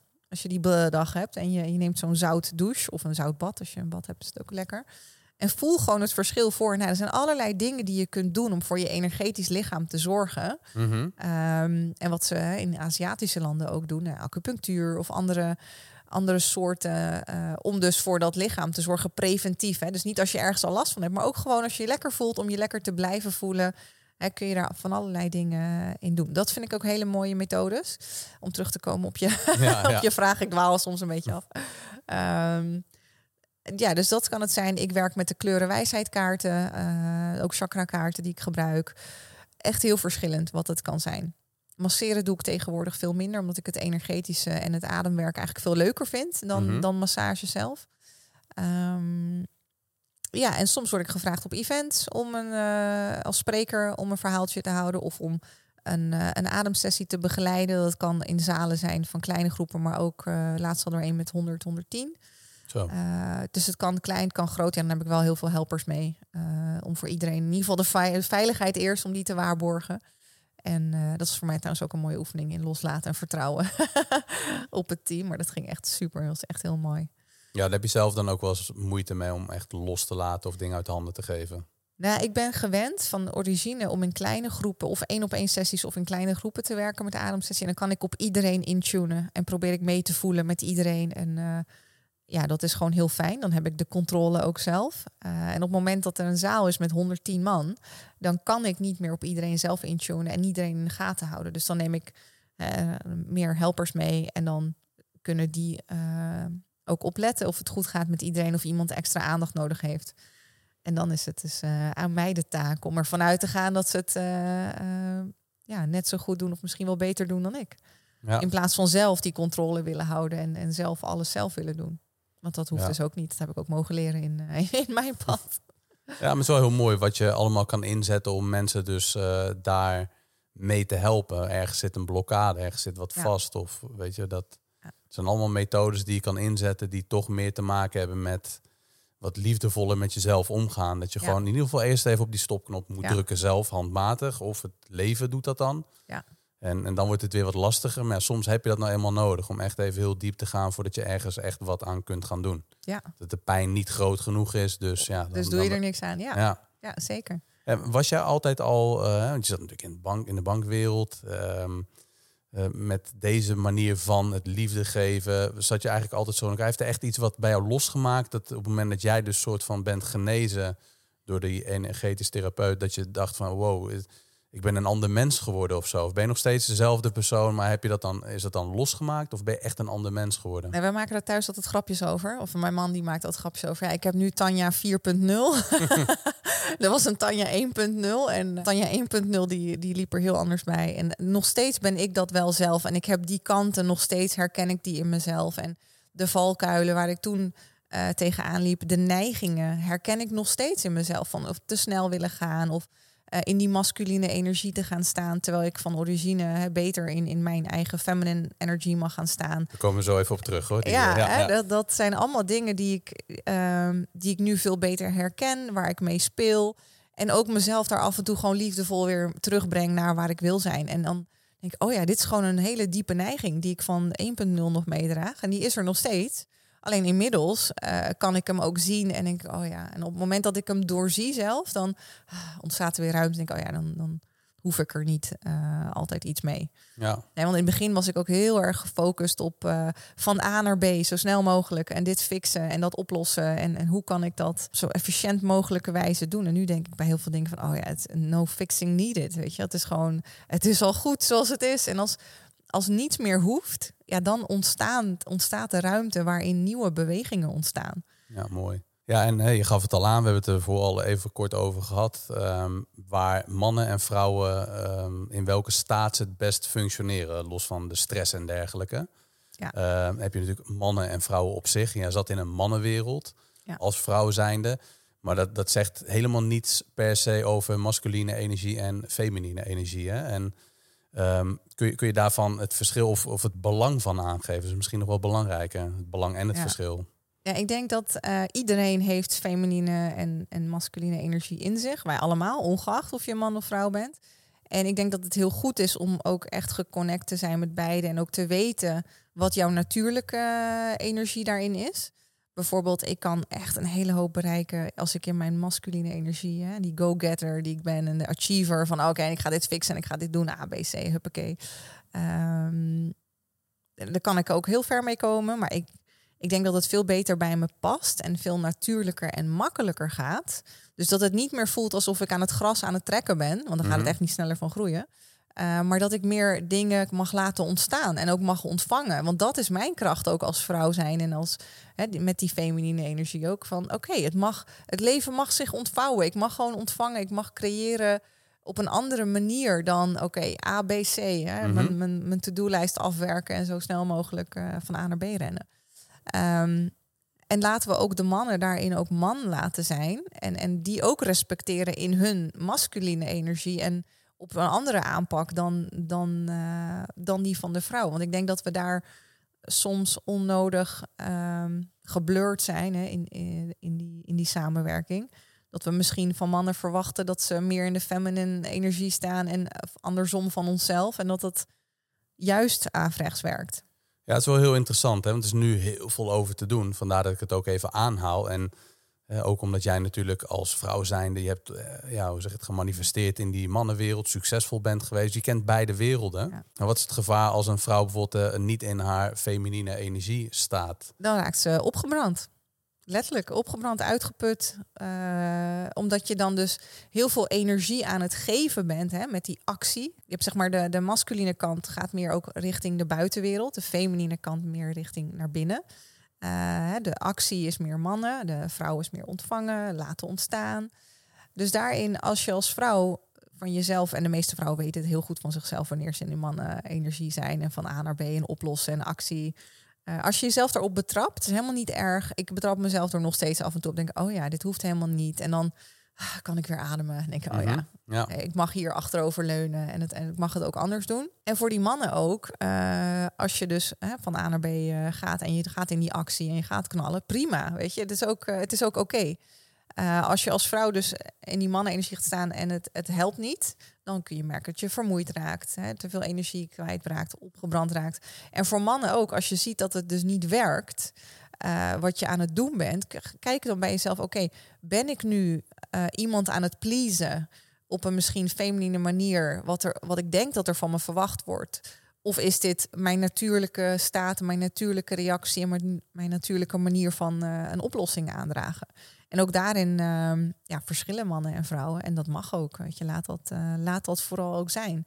En waardeer elkaars verschillen en aanvullingen. In plaats van dat we proberen van een man een vrouw te maken en van een vrouw een man of andersom. Ja, want het gaat een beetje om de natuur in stand. Het komt steeds vaker terug om de natuur in stand te ja. houden. We ademen door ons mond, maar we moeten eigenlijk ja, door ons neus ademen. Ja. Dat is een van de elementen. We eten steeds verder van de natuur, van uh, een gefabriceerd uh, stuk voeding. We slapen steeds uh, we slapen. minder op tijden. Ja, weet je. Dus dat zijn dingen ook. Maar ook deze energie die heel belangrijk is, is bijvoorbeeld ik voel dat het heel slecht met mij gaat wanneer ik niet de leiding kan nemen. Ja. Wanneer ik niet uh, succesvol ben.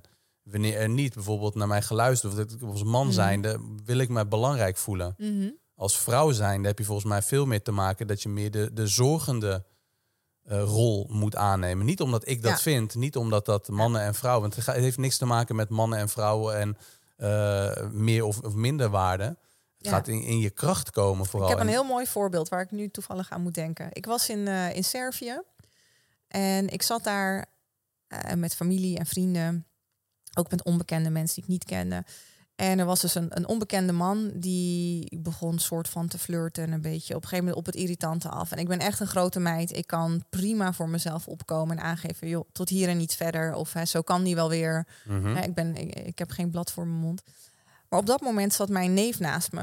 Echt zo'n grote, brede, gespierde neef. En die deed zo mijn ar- zijn arm om mij heen. En die zei tegen die vent van... joh, het is hier nog de plek, nog de tijd om, eh, om over dit soort dingen te praten. Mhm. En die vent die ging weg. En toen zat ik daar en ik weet nog, ik voelde me echt heel vrouwelijk en heel voor me dat er voor me gezorgd werd. Hè, en die masculine energie. Niet omdat het nodig was, want ik, had, ik kan prima zelf voor mezelf zorgen. Maar ehm, het was niet nodig, maar het was gewoon fijn. Dat ik me daar gewoon even gewoon vrouw kon voelen en dat een man voor me zorgde. Gewoon in dat moment. Dat is een heel mooi klein voorbeeld. Dat ik denk van, oh ja, laat de man de man zijn en de vrouw de vrouw zijn. Prima. Zodat eh, ja, als het ware als het kat, kat die op straat ligt, gewoon op zijn rug kan liggen en lekker kan ja, ontspannen. Ja, beetje dat idee. Ja, dus je kan voor jezelf, de, de meeste vrouwen kunnen dat Ja. ook wel. Maar het is fijn om je het dan te laten verzorgen. En, en als man zijnde ook om een vrouw te kunnen Ja. verzorgen. Dat, dat is gewoon dicht bij de natuur, waarbij de gezondheid het beste en je geluk ook het beste werkt. ja laten we meer met de natuur meeleven. Ja, dat is wel mooi. Ja, omdat er natuurlijk steeds meer over te doen is. Van, ja, weet je, wat, wat gebeurt er nu? En ja, jij zat dan natuurlijk in een cultuur ook waar je kreeg gewoon dik betaald. Je was waarschijnlijk niet bezig met van, hé, hey, die, die man verdient meer dan, dan ik. Of Nee, Dat is ik inderdaad niet mee bezig. Nee. dat is, dat is natuurlijk ook nu gaande. En ik denk ook dat het vooral belangrijk is ja, wat, wat, eh, wat iemands competentie is. Dat is nu van mijn, eh, zeg ik in alle voorzichtigheid. Maar Ja, maar ook willen de vrouwen wel op die posities zitten. Want er zijn er is niet voor niets um, op bepaalde posities meer mannen dan vrouwen. Want ik denk dat een hele hoop vrouwen doodongelukkig zouden zijn in bepaalde posities. En ik denk dat er ook een aantal hele competente vrouwen wel op die posities zitten. En go for it. Eh, helemaal prima. Maar laten we het niet afdwingen van, oh, want we willen evenveel mannen als, als vrouw. Denk ik, ja, ik voel dat niet. Ik dat heb ook ik heb dat ook nooit meegedaan met dat soort bewegingen. Omdat, niet omdat ik voor of tegen de vrouw of op meer man of meer daar, daar gaat het mij helemaal niet om.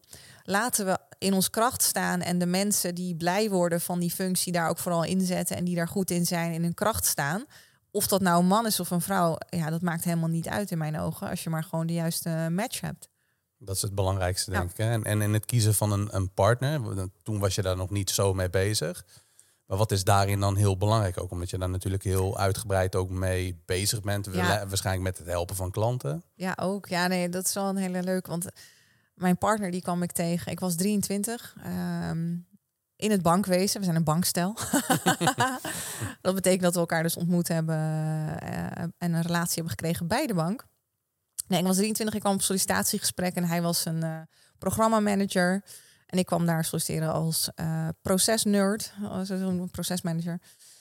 En hij was te laat. Hij, hij kwam niet op, die, op tijd op zijn afspraak. En ik was helemaal goed voorbereid. Ik denk, jeetje, ik weet niet eens of ik voor hem wil werken. Als hij zo met zijn mensen omgaat, dan weet ik niet. Ik was gelijk al in die attitude stand van, ik weet niet eens of ik voor jou wil werken. Dus ik zat daar met mijn neus omhoog. En, uh, maar toen kwam hij binnen. En toen zag hem en dacht ik, wauw, voor jou wil ik wel werken. en toen stelde ik hem nog een paar vragen en begon hij ineens te tekenen op zo'n bord. En toen dacht ik, ja, je had toch geen tijd? Nu ineens wel? Um, oh ja, midden in dat uh, sollicitatiegesprek keek je ook onder de tafel naar mijn schoenen. Hij had mijn schoenen gecheckt. Toen dacht ik, oké, ik ben sowieso aangenomen. dat was trouwens ook heel grappig, want ik werkte toen voor dat consultingbedrijf waar ik eerder naar refereerde. En die manager die belde mij een week later. Hij zegt, Tanja, ging dat gesprek wel goed? Want uh, ja, Michiel heeft niks van zich laten horen. Ik zeg, luister, ik, zeg, ik word daar sowieso aangenomen. Hij zegt, hoe weet je dat zo zeker? Ik dacht bij mezelf, oh, gewoon zomaar. Ik dacht, nou, ik had gewoon een goede schoen aan. dat was ook een mooie. Maar goed, dat was dus een man die mij leerde kennen met versie 1.0 van Tanja, die dus fixe mm go-getter en, uh, en in die uh, ook wel in die masculine energie uh, zat. Wat hij zelf aangaf in het begin ook van onze relatie, wat hij heel fijn vond, is dat ik hem ook echt man heb laten zijn. Dus ook bijvoorbeeld als wij vrienden over de vloer hadden, ik ging nooit aan publiek mijn man afvallen, wat ik heel veel vrouwen wel zie doen. dat ik denk, oh wauw, ja, het zou niet in me opkomen, maar het, het gebeurt. En het hoeft helemaal niet. En, stel er me bevalt iets niet, dan zal ik daarna zeggen van hé hey schat, ik vond dit en dat niet zo leuk. Maar ik zal het niet aan publiek doen. Om een voorbeeld uh, te noemen. Dus ik kon hem echt man laten zijn in, in die relatie. En ja, hij kon voor mij zorgen en mij ook echt, echt vrouw laten zijn. En in die ontwikkeling, hè, natuurlijk uh, zelfontwikkeling, ik heb heel veel respect voor hem. Dat hij uh, alles met mij heeft meegemaakt en me onvoorwaardelijk gesteund heeft in alles. Ook in fases die hij misschien wat minder begreep of waar hij minder zelf thuis in was. Hij heeft me altijd gesupport. En, en ze zeggen wel, zei, achter iedere succesvolle man staat een, uh, een, succes, of een, een, vrouw. Nou, ik heb ook echt die man naast mij gevoeld. Uh, door, ik denk dat ik juist door hem al deze ontwikkelingen heb mogen meemaken. En kunnen meemaken. Omdat hij mij die ruimte niet alleen financieel, maar ook emotioneel gegeven heeft. En, en dat ik zelf heb mogen groeien tot, tot de persoon die ik nu, die ik nu ben.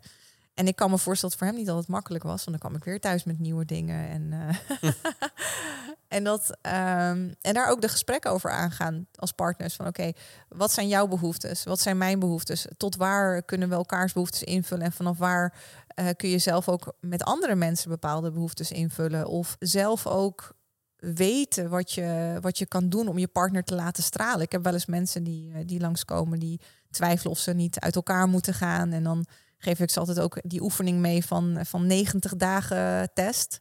Als je twijfelt of je uit elkaar moet, ga eerst 90 dagen testen of je dat wel moet doen of niet. En in die 90 dagen is je enige opdracht. Ga alles doen wat in jouw macht is om jouw partner te laten stralen. Even helemaal aan de kant zetten wat jouw behoeftes zijn, wat je ervoor terugkrijgt. Even helemaal niet bezig zijn met jezelf, maar alleen oké, wat kan ik vandaag doen om mijn partner te laten stralen? Als je dat 90 dagen getest hebt en je kijkt wat daarin gebeurt, um, wat bloeit daar iets nieuws? Want vaak in de energie heeft dat effect en ga, ga je anders met elkaar om. Heeft dat niet het gewenste effect? Ja, dan kun je na 90 dagen ook zeggen: Oké, we hebben er alles aan gedaan. Ik heb er alles aan gedaan. En uh, nu is het tijd om uh, een goede mediator, of hoe heet het? Een, uh, een, een Therapeut. Een scheid, of een scheidingsmakelaar in de hand te nemen en gewoon op, op een mooie manier uit elkaar te gaan. Dat kan ook de uitkomst zijn. Uh, maar als je het niet hebt geprobeerd, is het zonde, denk ik, als je je relatie al weggooit. En überhaupt denk ik dat, dat tegenwoordig het heel makkelijk is voor mensen om te zeggen, oh ja, we gaan uit elkaar. Ik denk dat het juist uh, mooier is om te kijken, oké, hoe kunnen we wel bij elkaar blijven en toch weer het geluk samen vinden en, en uh, met elkaar, van elkaar leren en nog sterker worden. Want ik geloof ook door alles wat je samen meemaakt, dat je nog een hechtere en sterkere band kunt, kunt opbouwen. Want dat is natuurlijk wel eh, heel mooi samengevat, dat ten eerste. En, en mooi hoe je dat zo vertelt. Ik, ik ben daar zeker mee eens. Uh, want jullie hebben natuurlijk wel wat dingen meegemaakt. En wat je zegt, ja, jij begint als je gewoon de eerste versie van jezelf dan hebt, bewijs van. Ja. maar het kan zijn als je aan jezelf gaat werken en je komt steeds dichter bij jezelf, dat je steeds verder verwijderd wordt ja. van je partner. Maar dan is het wel een hele mooie regel om te zeggen, nou, we gaan dat 90 dagen proberen. Of met met werk bijvoorbeeld kun je precies hetzelfde doen. Als je ergens voor, voor, een werkgever werkt van nou weet je, ik twijfel over mijn baan. Zit ik op de goede plek? Kun je dit ook toepassen? Ja, je kunt het testen op alle relaties eigenlijk. Ja, mooi. Hele goede. En, die, eh, als we het ook over relatie hebben, en ik ben geen relatietherapeut hoor, maar die uh, vijf uh, love languages, de, de vijf talen van de liefde, vind ik ook een hele mooie. En ik denk dat dat ook heel waardevol kan zijn. Zeker. Die, heb, ik, die heb ik ook moeten leren toen ik mijn relatie begon. Ja. Maar het is ook, als je dat niet weet, het is heel lastig als je iets niet weet. Ik denk dat wat je net aangaf, communicatie is echt zo belangrijk. Dat ik het geluk heb dat, dat mijn vriendin echt wel gewoon mij de gelegenheid gaf van, hey, dit zijn de talen van de liefde. Wat, wat is jouw voorkeur? Wat, wat ontvang jij graag? Ja, geen idee. Nee, maar ook in de, in de, in de zaken, zaken. Stel, ik, ik heb een medewerker. En ik waardeer die medewerker enorm. En ik geef hem steeds een salarisverhoging en een bonus aan het einde van het jaar. En ik denk, nou, die moet toch wel voelen dat ik hem heel erg waardeer. En die medewerker denkt, ja, doei uh, met je omkoperij. iedere keer als ik bij jou aanklop, dan ben je weer te druk. Zit je in een meeting, je hebt nooit tijd voor me. Hè, want uh, de liefdestaal van diegene is misschien wel hè, onverdeelde tijd en aandacht. Terwijl mijn liefdestaal misschien is cadeautjes geven. Uh, dus ik smijt met uh, salarisverhogingen en, en oorkondes en dat soort dingen. Maar diegene heeft behoefte aan gewoon dat ik er ben. Dat ik tijd vrij maak. Dus in die zin ja, kun je daar denk ik ook heel veel mee winnen met je partner. Van wat, of, of andere collega's, andere relaties. Van oké, wat, wat ontvang, ontvang jij graag? Want vaak is dat ook de eerste neiging die we hebben met geven. En hoe komt het dan bij de ander binnen als een ander een andere taal spreekt? Uh, ja. Ik kan jou doodgooien met complimentjes, maar als jij liever een cadeautje van mij krijgt, dan uh, komt dat niet aan. Dan kan ik het gevoel hebben van jeetje, voel je nou nog steeds niet dat ik van je hou? En jij denkt, ja, hoezo uh, hou je van me? Want je A, B, C. Ja, mooi, mooi is dat. Ja. Ik vind het een hele waardevolle tip die, die ook in ja. los van relaties, gewoon met elke relatie wel werkt. Wat, ja. hoe ontvang je graag? En hoe ontvangt de ander weer graag? Dat is echt wel een. Uh... Ja, en merk ook op, wat vind je fijner? Vind je het fijner om te geven of vind je het fijner om te ontvangen?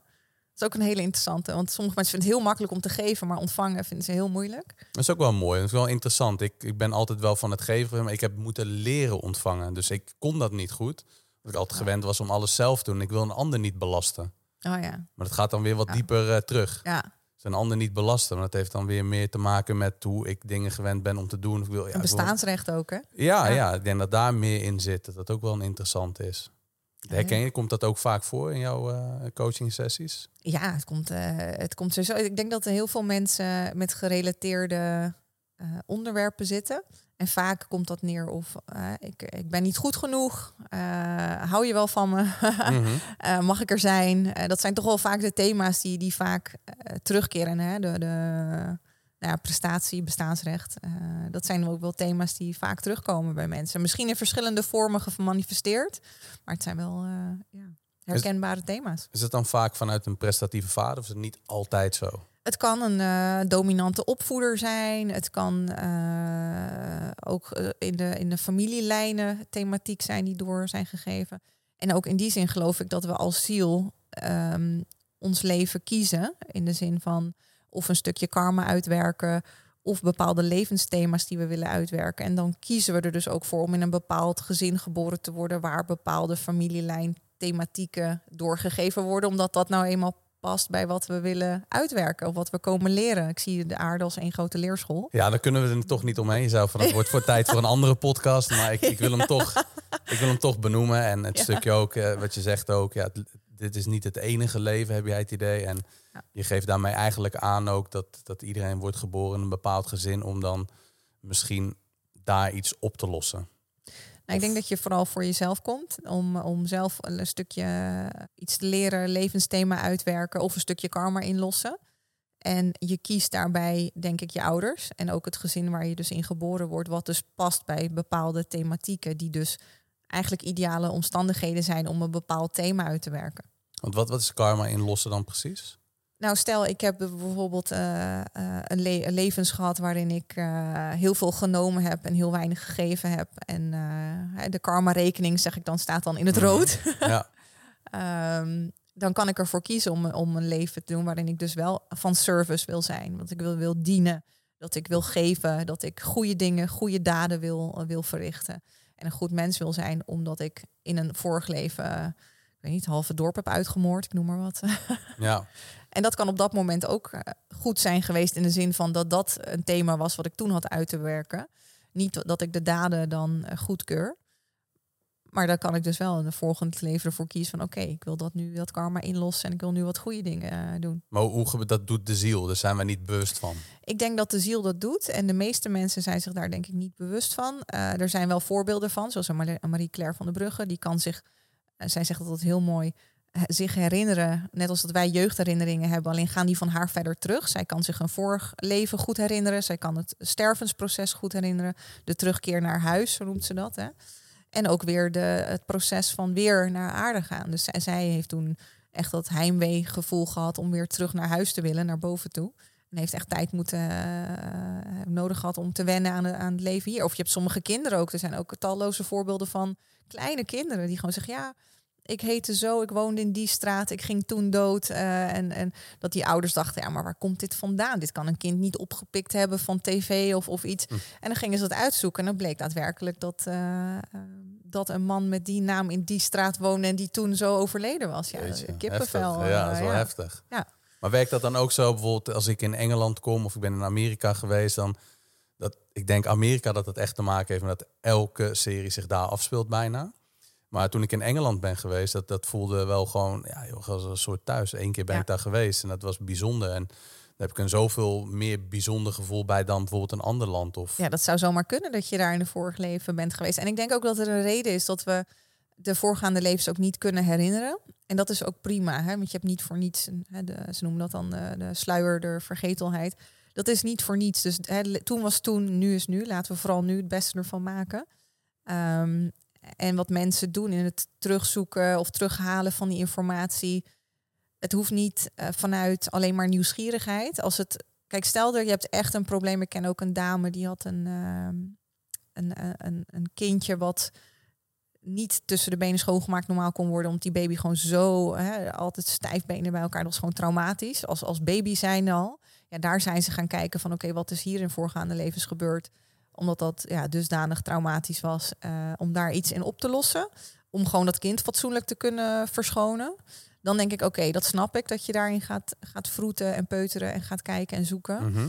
Ik denk, als het zomaar voor de leuk is, dan zou ik het gewoon lekker laten. Want er is een reden dat je het niet weet. En op het moment dat het naar voren komt, als je er niet naar zoekt en het, het komt gewoon, dan heeft dat ook een andere lading dan dat je, ja, hoe zeg je dat, voor de sensatie gaat zoeken in, in voorgaande levens. Ja, mooi. Dus het leven wat meer nemen zoals dat het komt. En ja, het leven gewoon echt leven. Maar ik was wel even benieuwd wat dan in mij opkomt. Dus dat we natuurlijk veel bezig zijn met het verdoven van. Hè, door niet per se verdovende middelen, letterlijk als in drugs of alcohol. Mhm. Alcohol vind ik dat die er ook wel aardig onder past. Of Netflix kijken of dingen maar niet hoeven voelen. Hè, dat we daar eigenlijk een beetje voor wegrennen. Of als ik bijvoorbeeld, als ik over mezelf praat... Uh, alleen ben, ja, dan liefst heb ik minimaal uh, twee schermen aan. Om uh, een beetje gewoon uh, tot rust te komen. Dat is eigenlijk maar gewoon ja, jezelf voor de gek houden. En hoe meer ik dat weg ga leggen, hoe meer antwoorden ik ga vinden. En de tijd gaat ook nog eens een keer trager. Dus we gaan natuurlijk allemaal een keer dood. Maar hoe minder ik doe, hoe langzamer de tijd gaat. En hoe dichter het ook bij mijzelf ligt. Maar ja, hoe kun je dat een beetje gaan doorbreken? Want ik zeker weet dat, dat, dat mensen die een podcast luisteren ook wel bepaalde dingen hebben die zij misschien moeilijk vinden. Door bijvoorbeeld regelmatig alcohol te drinken. En dan ja, toch denken van ja, ik vind het gevoel wel lekker. Als ik alcohol drink ook, kan ik niet ontkennen dat ik dat gevoel niet heerlijk mhm. vind. Om gewoon, ja, dan kan ik eindelijk werk een keer een beetje loslaten. Ik, en ik weet ook wel dat het met ademhaling en meditatie te doen is. Maar kies toch voor de makkelijke weg. Ja, en de vraag is ook... Ehm, want je weet waarschijnlijk van jezelf dat je dat aan het doen bent. Hè? En mhm. dat je. Ik denk dat het goed is om bewuste keuzes daarin te maken. Dus dat je jezelf bijvoorbeeld op vrijdagavond zegt: Oké, en nu ga ik gewoon mijn Netflix opzetten en even iets hersenloos kijken. En prima. Um, als je dan ook daar tegenover uh, gewoon met jezelf kunt zijn en de tijd maakt en de ruimte maakt om met jezelf te zijn zonder de afleiding, zonder de schermen, een wandeling in de natuur maken. En, je kan klein beginnen. Het hoeft niet meteen heel groot. Of zo'n online ademsessie duurt een half uurtje. Als jij een half uurtje voor jezelf tijd vrij kunt maken om echt even naar jouw kern te gaan en te kijken, oké, wat kom ik daar allemaal tegen? Ehm, en ik heb ook echt, geloof me, niet altijd zin in mijn eigen ademsessies ook niet. Uh, maar soms dan, dan weet ik gewoon, het is gewoon goed voor me. En, zoals Tony Robbins dat zou zeggen, I don't negotiate with myself. Ik ga het gewoon doen, want ik weet dat het goed voor me is. En nu ga ik gewoon het half uur een ademsessie doen, punt. Of een uur. Mooi, ja, en hij is heel, heel intens. We hebben net natuurlijk even iets kortere versie gedaan, maar het is echt heel intens. Ik krijg wat tintelingen in mijn hoofd, de lippen. En dus het eerste ook weer doen is uit die, die, uh, ja, die ontspanning of, of uit dat gevoel gaan. Ik ga weer aan werk denken, maar het is zeker de moeite waard. Dus ik raad hem echt aan mensen om te doen. En we hebben nog een ademhalingsoefening klaar. Ja. Twee, hè? Ja. um, maar ik vind het wel mooi, omdat even dan... Ik, ik hou altijd wel van, van de iets makkelijkere voorbeelden. Mm. Misschien ook een avondje Netflix Zet daar tegenover één avondje Netflix en een avondje even geen Gewoon televisie. geen Netflix, ja. Een, avond, ja, een avondje ongezond. Niet ongezond vind ik iets te makkelijk. Nee, dat is te makkelijk, ja. Maar het is wel een mooie dat je zegt over nou een keer een, een, een, weekend wel een wijntje en een weekend geen wijntje. Dat als je dat elke weekend doet of als je het... Ja, en kijk ook naar het gemiddelde. Want uiteindelijk, als je naar het gemiddelde kijkt, uh, wat je in je leven doet. En uh, ik kan bijvoorbeeld twintig gezonde maaltijden nemen en eentje niet gezond? Of ben ik hè, één wel, één niet, één wel? Ja, waar, waar kom ik dan uit als ik mijn leven fast forward over vijf jaar, tien jaar, twintig jaar? Ben mhm. ik dan blij met mezelf als ik op het gemiddelde uitkom met waar ik nu zit? En want ik weet donders goed wat goed voor me is en wat niet. En soms kies ik ervoor om iets te doen wat niet goed voor me is. Maar ben ik uiteindelijk op de lange termijn uh, overwegend in het groen of in het rood bezig? Hè? Daar die, uh, die balans in vinden. En die, uh, die ademhaling die we, die we nu gepland hebben. Ja. Is het handig om de ademhaling die mensen eventueel ook in de auto kunnen doen, eerst te doen? Ja, deze kunnen al sowieso kun je die ook doen in, uh, in de auto. En die andere die we gaan doen, absoluut niet. ja, dat is even duidelijk. Uh, en, en, dan kun je hem ook op pauze zetten straks. En ik, ik verzoek ook iedereen die kijkt op dit moment of die luistert om echt even mee te doen. Ik weet dat het heel makkelijk is als je een podcast luistert om het even gewoon te zeggen van nou, hier doe ik niet aan mee. Lukt het nu niet, pak hem er dan later weer even bij. Want het is echt zonde om het niet te doen. En je gaat er echt voordelen van beleven. Dat is in ieder geval mijn ervaring als iemand die. Ja, en wat je ook kunt doen om, het, om het zeg maar echt qua cijfers te zien is voor mensen die bijvoorbeeld, want tegenwoordig hebben heel veel mensen van die fancy apparaatjes of, of horloges, waarbij ze een uh, heart rate, een um, hartslag kunnen meten. Mhm. Dus kijk ook voor jezelf op het moment dat je hartslag hoog is, kun je deze oefening nog een keer doen om te kijken wat er dan met je hartslag gebeurt. Dat is ook wel een interessante. Maar je kan hem nu ook gewoon zomaar, uh, zomaar doen. Dat is de box breathing. Mm die raad ik ook aan als mensen heel hoog in hun ademhaling zitten of gewoon gestrest zijn of chronisch gestrest zijn. En het gaat mij niet om het getal wat ik zo ga noemen, want het ik zal nu beginnen met vier. Uh, maar het mag ook een ander getal zijn. Het getal aan zich vind ik niet belangrijk. Wat ik belangrijk hierin vind, is dat we langer gaan uitademen dan dat we inademen. We kunnen spelen met pauzes. Want op het moment dat wij gestrest zijn en hoog in die ademhaling zitten, dan ademen we eigenlijk te veel zuurstof in naar de arbeid die we leveren. Want als we alleen maar gestrest zijn, ja, we zijn niet fysiek uh, sporten of, of, zware dingen aan het tillen. Um, dan is die heel handig om te doen om jezelf gewoon weer tot rust te, te brengen. En dat is dus vier tellen in. Dus vier tellen inademen. Mm En dan hou je hem vier tellen vast. En dan na vier tellen ga je hem vier tellen uitademen en vier tellen vast. Dus je mag hem even doen. Ja. En hou hem vier tellen vast. Ja. Vier tellen uit. En weer vier tellen vast. Vier tellen in. Vier tellen vast. Vier tellen uit. Vier tellen vast. En dit is een hele simpele, een hele kleine simpele oefening. Vier keer vier keer vier keer vier. Als je wandelt, kun je het ook buiten doen. Ik doe hem wel eens op de stappen die ik zet. Dus ik zet vier stappen. Mm vier stappen inademen. En dan de volgende vier stappen adem ik niet. En de volgende vier stappen adem ik uit. En de volgende vier stappen adem ik weer niet. En hoe lang moet je dit ongeveer volhouden? Totdat je jezelf weer tot rust hebt gebracht. En op het moment dat jij jezelf weer tot rust hebt gebracht, sowieso let erop dat je dan weer door je neus dit allemaal doet. Hè? Want in het begin lukt het misschien niet als je gestrest bent en je bent echt door je mond aan het ademen. Maar breng jezelf zo snel mogelijk terug naar de neusademhaling. En als je hem door de neus doet en je doet dit een tijdje, dan word je vanzelf rustiger. En kijk ook naar je, hè, je watch of je telefoon of de, waarop je je uh, je hartslag meet. Dan kun je echt verschil zien met hoe snel je je eigen hartslag weer omlaag kunt brengen. En dus je systeem weer tot rust brengt. En als je je systeem tot rust brengt, heb je weer ruimte voor andere gedachten en andere gevoelens. Dus zo beïnvloed je gewoon hoe je jezelf voelt. Ja, het is ook wel mooi hè, dat dit heel erg belangrijk is om dus, hè, je bent stress release coach, uh, dat het heel belangrijk is om hiermee dus uh, weer tot rust te komen. Ja, opladen. Uh, ja, en, en, stel je voor, ik heb dat ook wel eens gehad, krijg ik een, een, een, appje wat mij gelijk echt van streek maakt. Ja. Het gaat niet zoals dat ik wil en ik verlies de controle en ik word boos. Ik ga zwaar de adem halen, ik word boos, ik wil gelijk ja. reageren. Dan zijn dit hele goede momenten. Ja, absoluut. Of, of, je hebt een spannende meeting en je moet die, of een presentatie die je moet geven. En je denkt, oeh, ik vind het spannend. Ja, dat is een mooie. Nu je daarover begint, kunnen we er niet omheen. Dus je bijvoorbeeld een spannende meeting hebt. Mijn eerste podcast, ik wil vaak zeggen, was ik aan het hyperventileren, letterlijk. Toen kende ik deze oefening allemaal nog niet. Of je hebt een date, hè, daar heb je het over gehad. Of in ieder geval iets spannends. Iets spannend, een spannend afspraakje of een spannende afspraak. Dan is het dus heel belangrijk om even die ademhaling te doen. Ja, als je het gewoon even doet, een paar minuutjes gewoon de tijd voor nemen voor jezelf. Om even in te checken, oké, hoe voel ik me? Hoe gaat het met me? Mhm. Die ademhaling even doen. Dan kijk, oké, hoe voel ik me nu? Hoe gaat het nu met me? Ja, wat ik ook altijd zeg, visualiseer eigenlijk voordat je zoiets belangrijks gaat doen. Alsof het al gebeurd is en dan heel makkelijk in je, in je eigen hoofd. Alsof het allemaal in je ideale uitkomst al is gebeurd. Als je het oefent uh, op mentaal niveau, dan zal het vaak in het echt ook makkelijker gaan. Of het helpt je in ieder geval om uh, ja, beter voor de dag te komen dan als je onvoorbereid uh, komt. Ja, het visualiseren, heel belangrijk. Ja. Zegt iemand die hier net helemaal onvoorbereid naartoe kwam. Ja, nee, maar het is niet, het is niet nieuw voor ja. je waarschijnlijk. En ja. als het denk ook je vakgebied is, kijk, jij maakt hier geen zorgen over. Dus was nee. dan ook niet een ding. Nee, klopt. Nou goed, het had misschien anders kunnen gaan als je had voorbereid. Dat kan. maar het is ook, uh, ken je kwaliteiten. En ik weet, ik weet van mezelf dat ik op mijn best ben met talks of, of met podcasts of met presentaties. Ook, ook met die grote groep, met die 111 man. Uh, ja, ik ging niet voorbereid, want dan ben ik op mijn best. Als ik gewoon in het moment kijk en dan uh, ja, hoop ik maar dat de woorden vanzelf komen. In het begin was dat heel spannend. Ik, hoop ook dat ze nu echt komen, die woorden. Want, ja. ja maar je vertrouwt op je kunnen en je doet het vooral op je eigen manier. Dus wat voor jou werkt. Want er zijn natuurlijk duizenden lessen, miljoenen lessen op internet.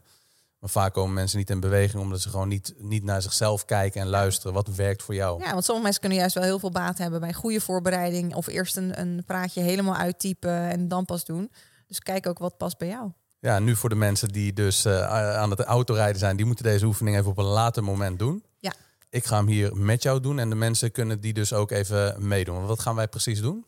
Ja, we gaan even de stresslevels in het lichaam meten. Mhm. Uh, wat je hierbij nodig hebt is een A4'tje en een pen of een potlood of een stift. Maakt Toevallig heb ik die hier liggen. Toevallig hebben we die hier liggen. Dus als je die nog niet hebt, zet hem even op pauze en, uh, en zet hem straks weer aan. En als je wel een A4'tje en een pen hebt, dan uh, mag je daar zo meteen eerst even in een hè, waardige houding gaan zitten. Dus gewoon rechtop zitten.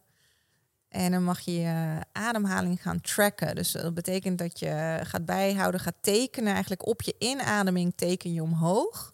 Een boogje. En op de uitademing een boogje omlaag. Nog niet beginnen. Nee, nee ik hou me. Hij zit al helemaal startklaar hier.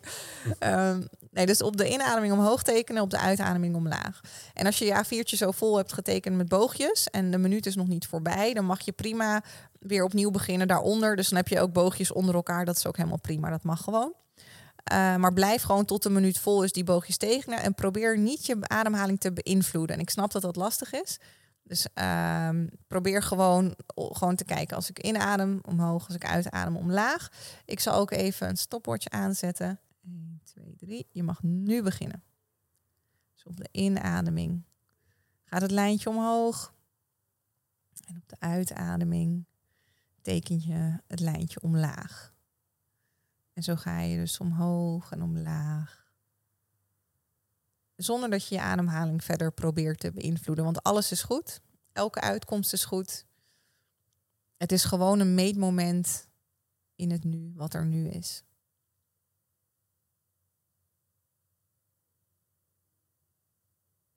En ik hou de tijd voor je in de gaten. En jij mag doorgaan met boogjes tekenen.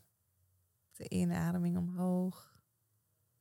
De uitademing omlaag.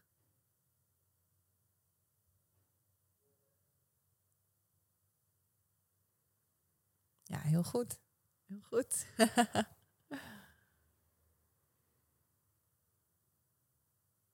en je mag stoppen. Even laten zien wat ik heb getekend. Ik weet niet of dat zo zichtbaar is, maar het maakt ook niet heel veel uit. Ja. Het gaat erom, wat is de... Hè, de Hoeveel boogjes heb je getekend? Ik heb, eh ja, 2,5 denk ik. Tweeënhalf. Ja, super mooi. Is echt heel mooi. Heel ontspannen na dit gesprek. Heel, heel ontspannen, ja. Ik heb hem natuurlijk een keer eerder gedaan. En eh, ja, als je niet bewust ervan bent, ga ik makkelijk naar de 10 in een minuut. Ja. Dat is in ieder geval wat er niet moet Mhm. gebeuren. Want nou, die ga ik die niet voor jou invullen dit keer. Nou, niet moet is ook weer een Ja. groot woord. Ehm, we hebben een richtlijn van zeven, van zeven ademhalingen per minuut. Eh, heb je er meer dan zeven, is dat gewoon een signaal wat je lichaam je geeft van oké, ik draag te veel stress eh, mee. Hè. Er is op dit moment gewoon stress in het systeem. Wat je dan zou kunnen doen is zo'n ademsessie, hè, die gratis ademsessie die we ook online beschikbaar stellen. Mhm. Om even wat stress op te ruimen als voorbeeld. Je kunt ook andere dingen doen waarvan jij stress gaat ontladen. Maar zorg ook voor die balans tussen inspanning en ontspanning. En die zitten dus allebei in die, in die sessie ook. En we hebben ook de stress release module. Eh, je kan ook voor een paar tientjes kun je, kun je daar ook eh, meedoen. Om te kijken wat er voor, nog meer voor oefeningen zijn. Om gewoon iedere dag iets te doen eh, in het stress ontladen en het opladen stuk. Mensen die onder de zeven ademhalingen per minuut zitten, ja, super. Echt, echt top. Dat is echt gewoon. eh, Je moet wat meer stress gaan opzoeken. nee, het is prima. Het is echt super. Het is echt, eh, echt heel weinig. Meestal zie ik die mensen met wie ik dit doe. Normaal ze echt veel meer boogjes. Dus eh, je zit er ontspannen bij. Een goede Goed- goed ademsessie gehad. ja, eh, goede ademsessie Ja, ja. Nee, die was heel waardevol. Dat, dat moet ik echt wel zeggen ook. Ik heb wel eens bij een ijsbad, wat ik Mhm. je vertelde, een ademsessie gehad. Dat was ook heel intens. Maar daar draait het natuurlijk ook om het ijsbad ter voorbereiding op. Ja. Maar ik moet zeggen ook dat de ademhalingstrainingen en ook eh, mond afplakken met slapen, die hebben echt een wereld van verschil voor mij gemaakt. Dat ik ook eh, hoor van mijn vriendin en in mijn omgeving ook wel dat ik veel rustiger overkom. En ik merk ook dat ik rustiger ben. Dat wil niet zeggen dat de kern van mijn eh, Ja. persoonlijkheid weggaan. Ik ben een emotioneel type, dus ik reageer emotioneel. Dat kan ik ook nooit Mhm. gaan verstoppen. Alleen ik kan wel meer wat emotieregulatie doen. Wat voor mij wel een issue was altijd en nog steeds wel is. Maar dat is zeker beter geworden. En ik denk dat die ademhaling zeker een groot onderdeel daarvan zijn geweest. Dus ik, ik raad mensen echt aan om dat te gaan doen. Ja, mooi. En we hadden een collega van jou die hier eh, ook zit achter de schermen. die net zei eh, even geen gedachtes. Dat is ook een hele, hele mooie. Want die herken ik zelf ook. Eh, Altijd ergens aan denken. Altijd. Hè, of to-do's of boodschappen of alle andere dingen die voorbij komen. Om even dat moment van, van soort ja. Soms ervaar ik echt die innerlijke rust. Of gewoon even gedachteloos zijn. Mhm. Het is soms zo lekker om dat gewoon even te ervaren. Om te denken, oh ja, dit is dus hoe het ook kan. Ja, Om even niet eh, al, die, eh, al die ruis. Ja, lekker. Dus ik zou het aanraden voor innerlijke rust en meer energie. Als je die twee dingen zoekt, dan eh, ben je van harte welkom. Ja, nee, heel mooi. Ik denk eh, dat je heel veel waardevolle tips hebt gegeven.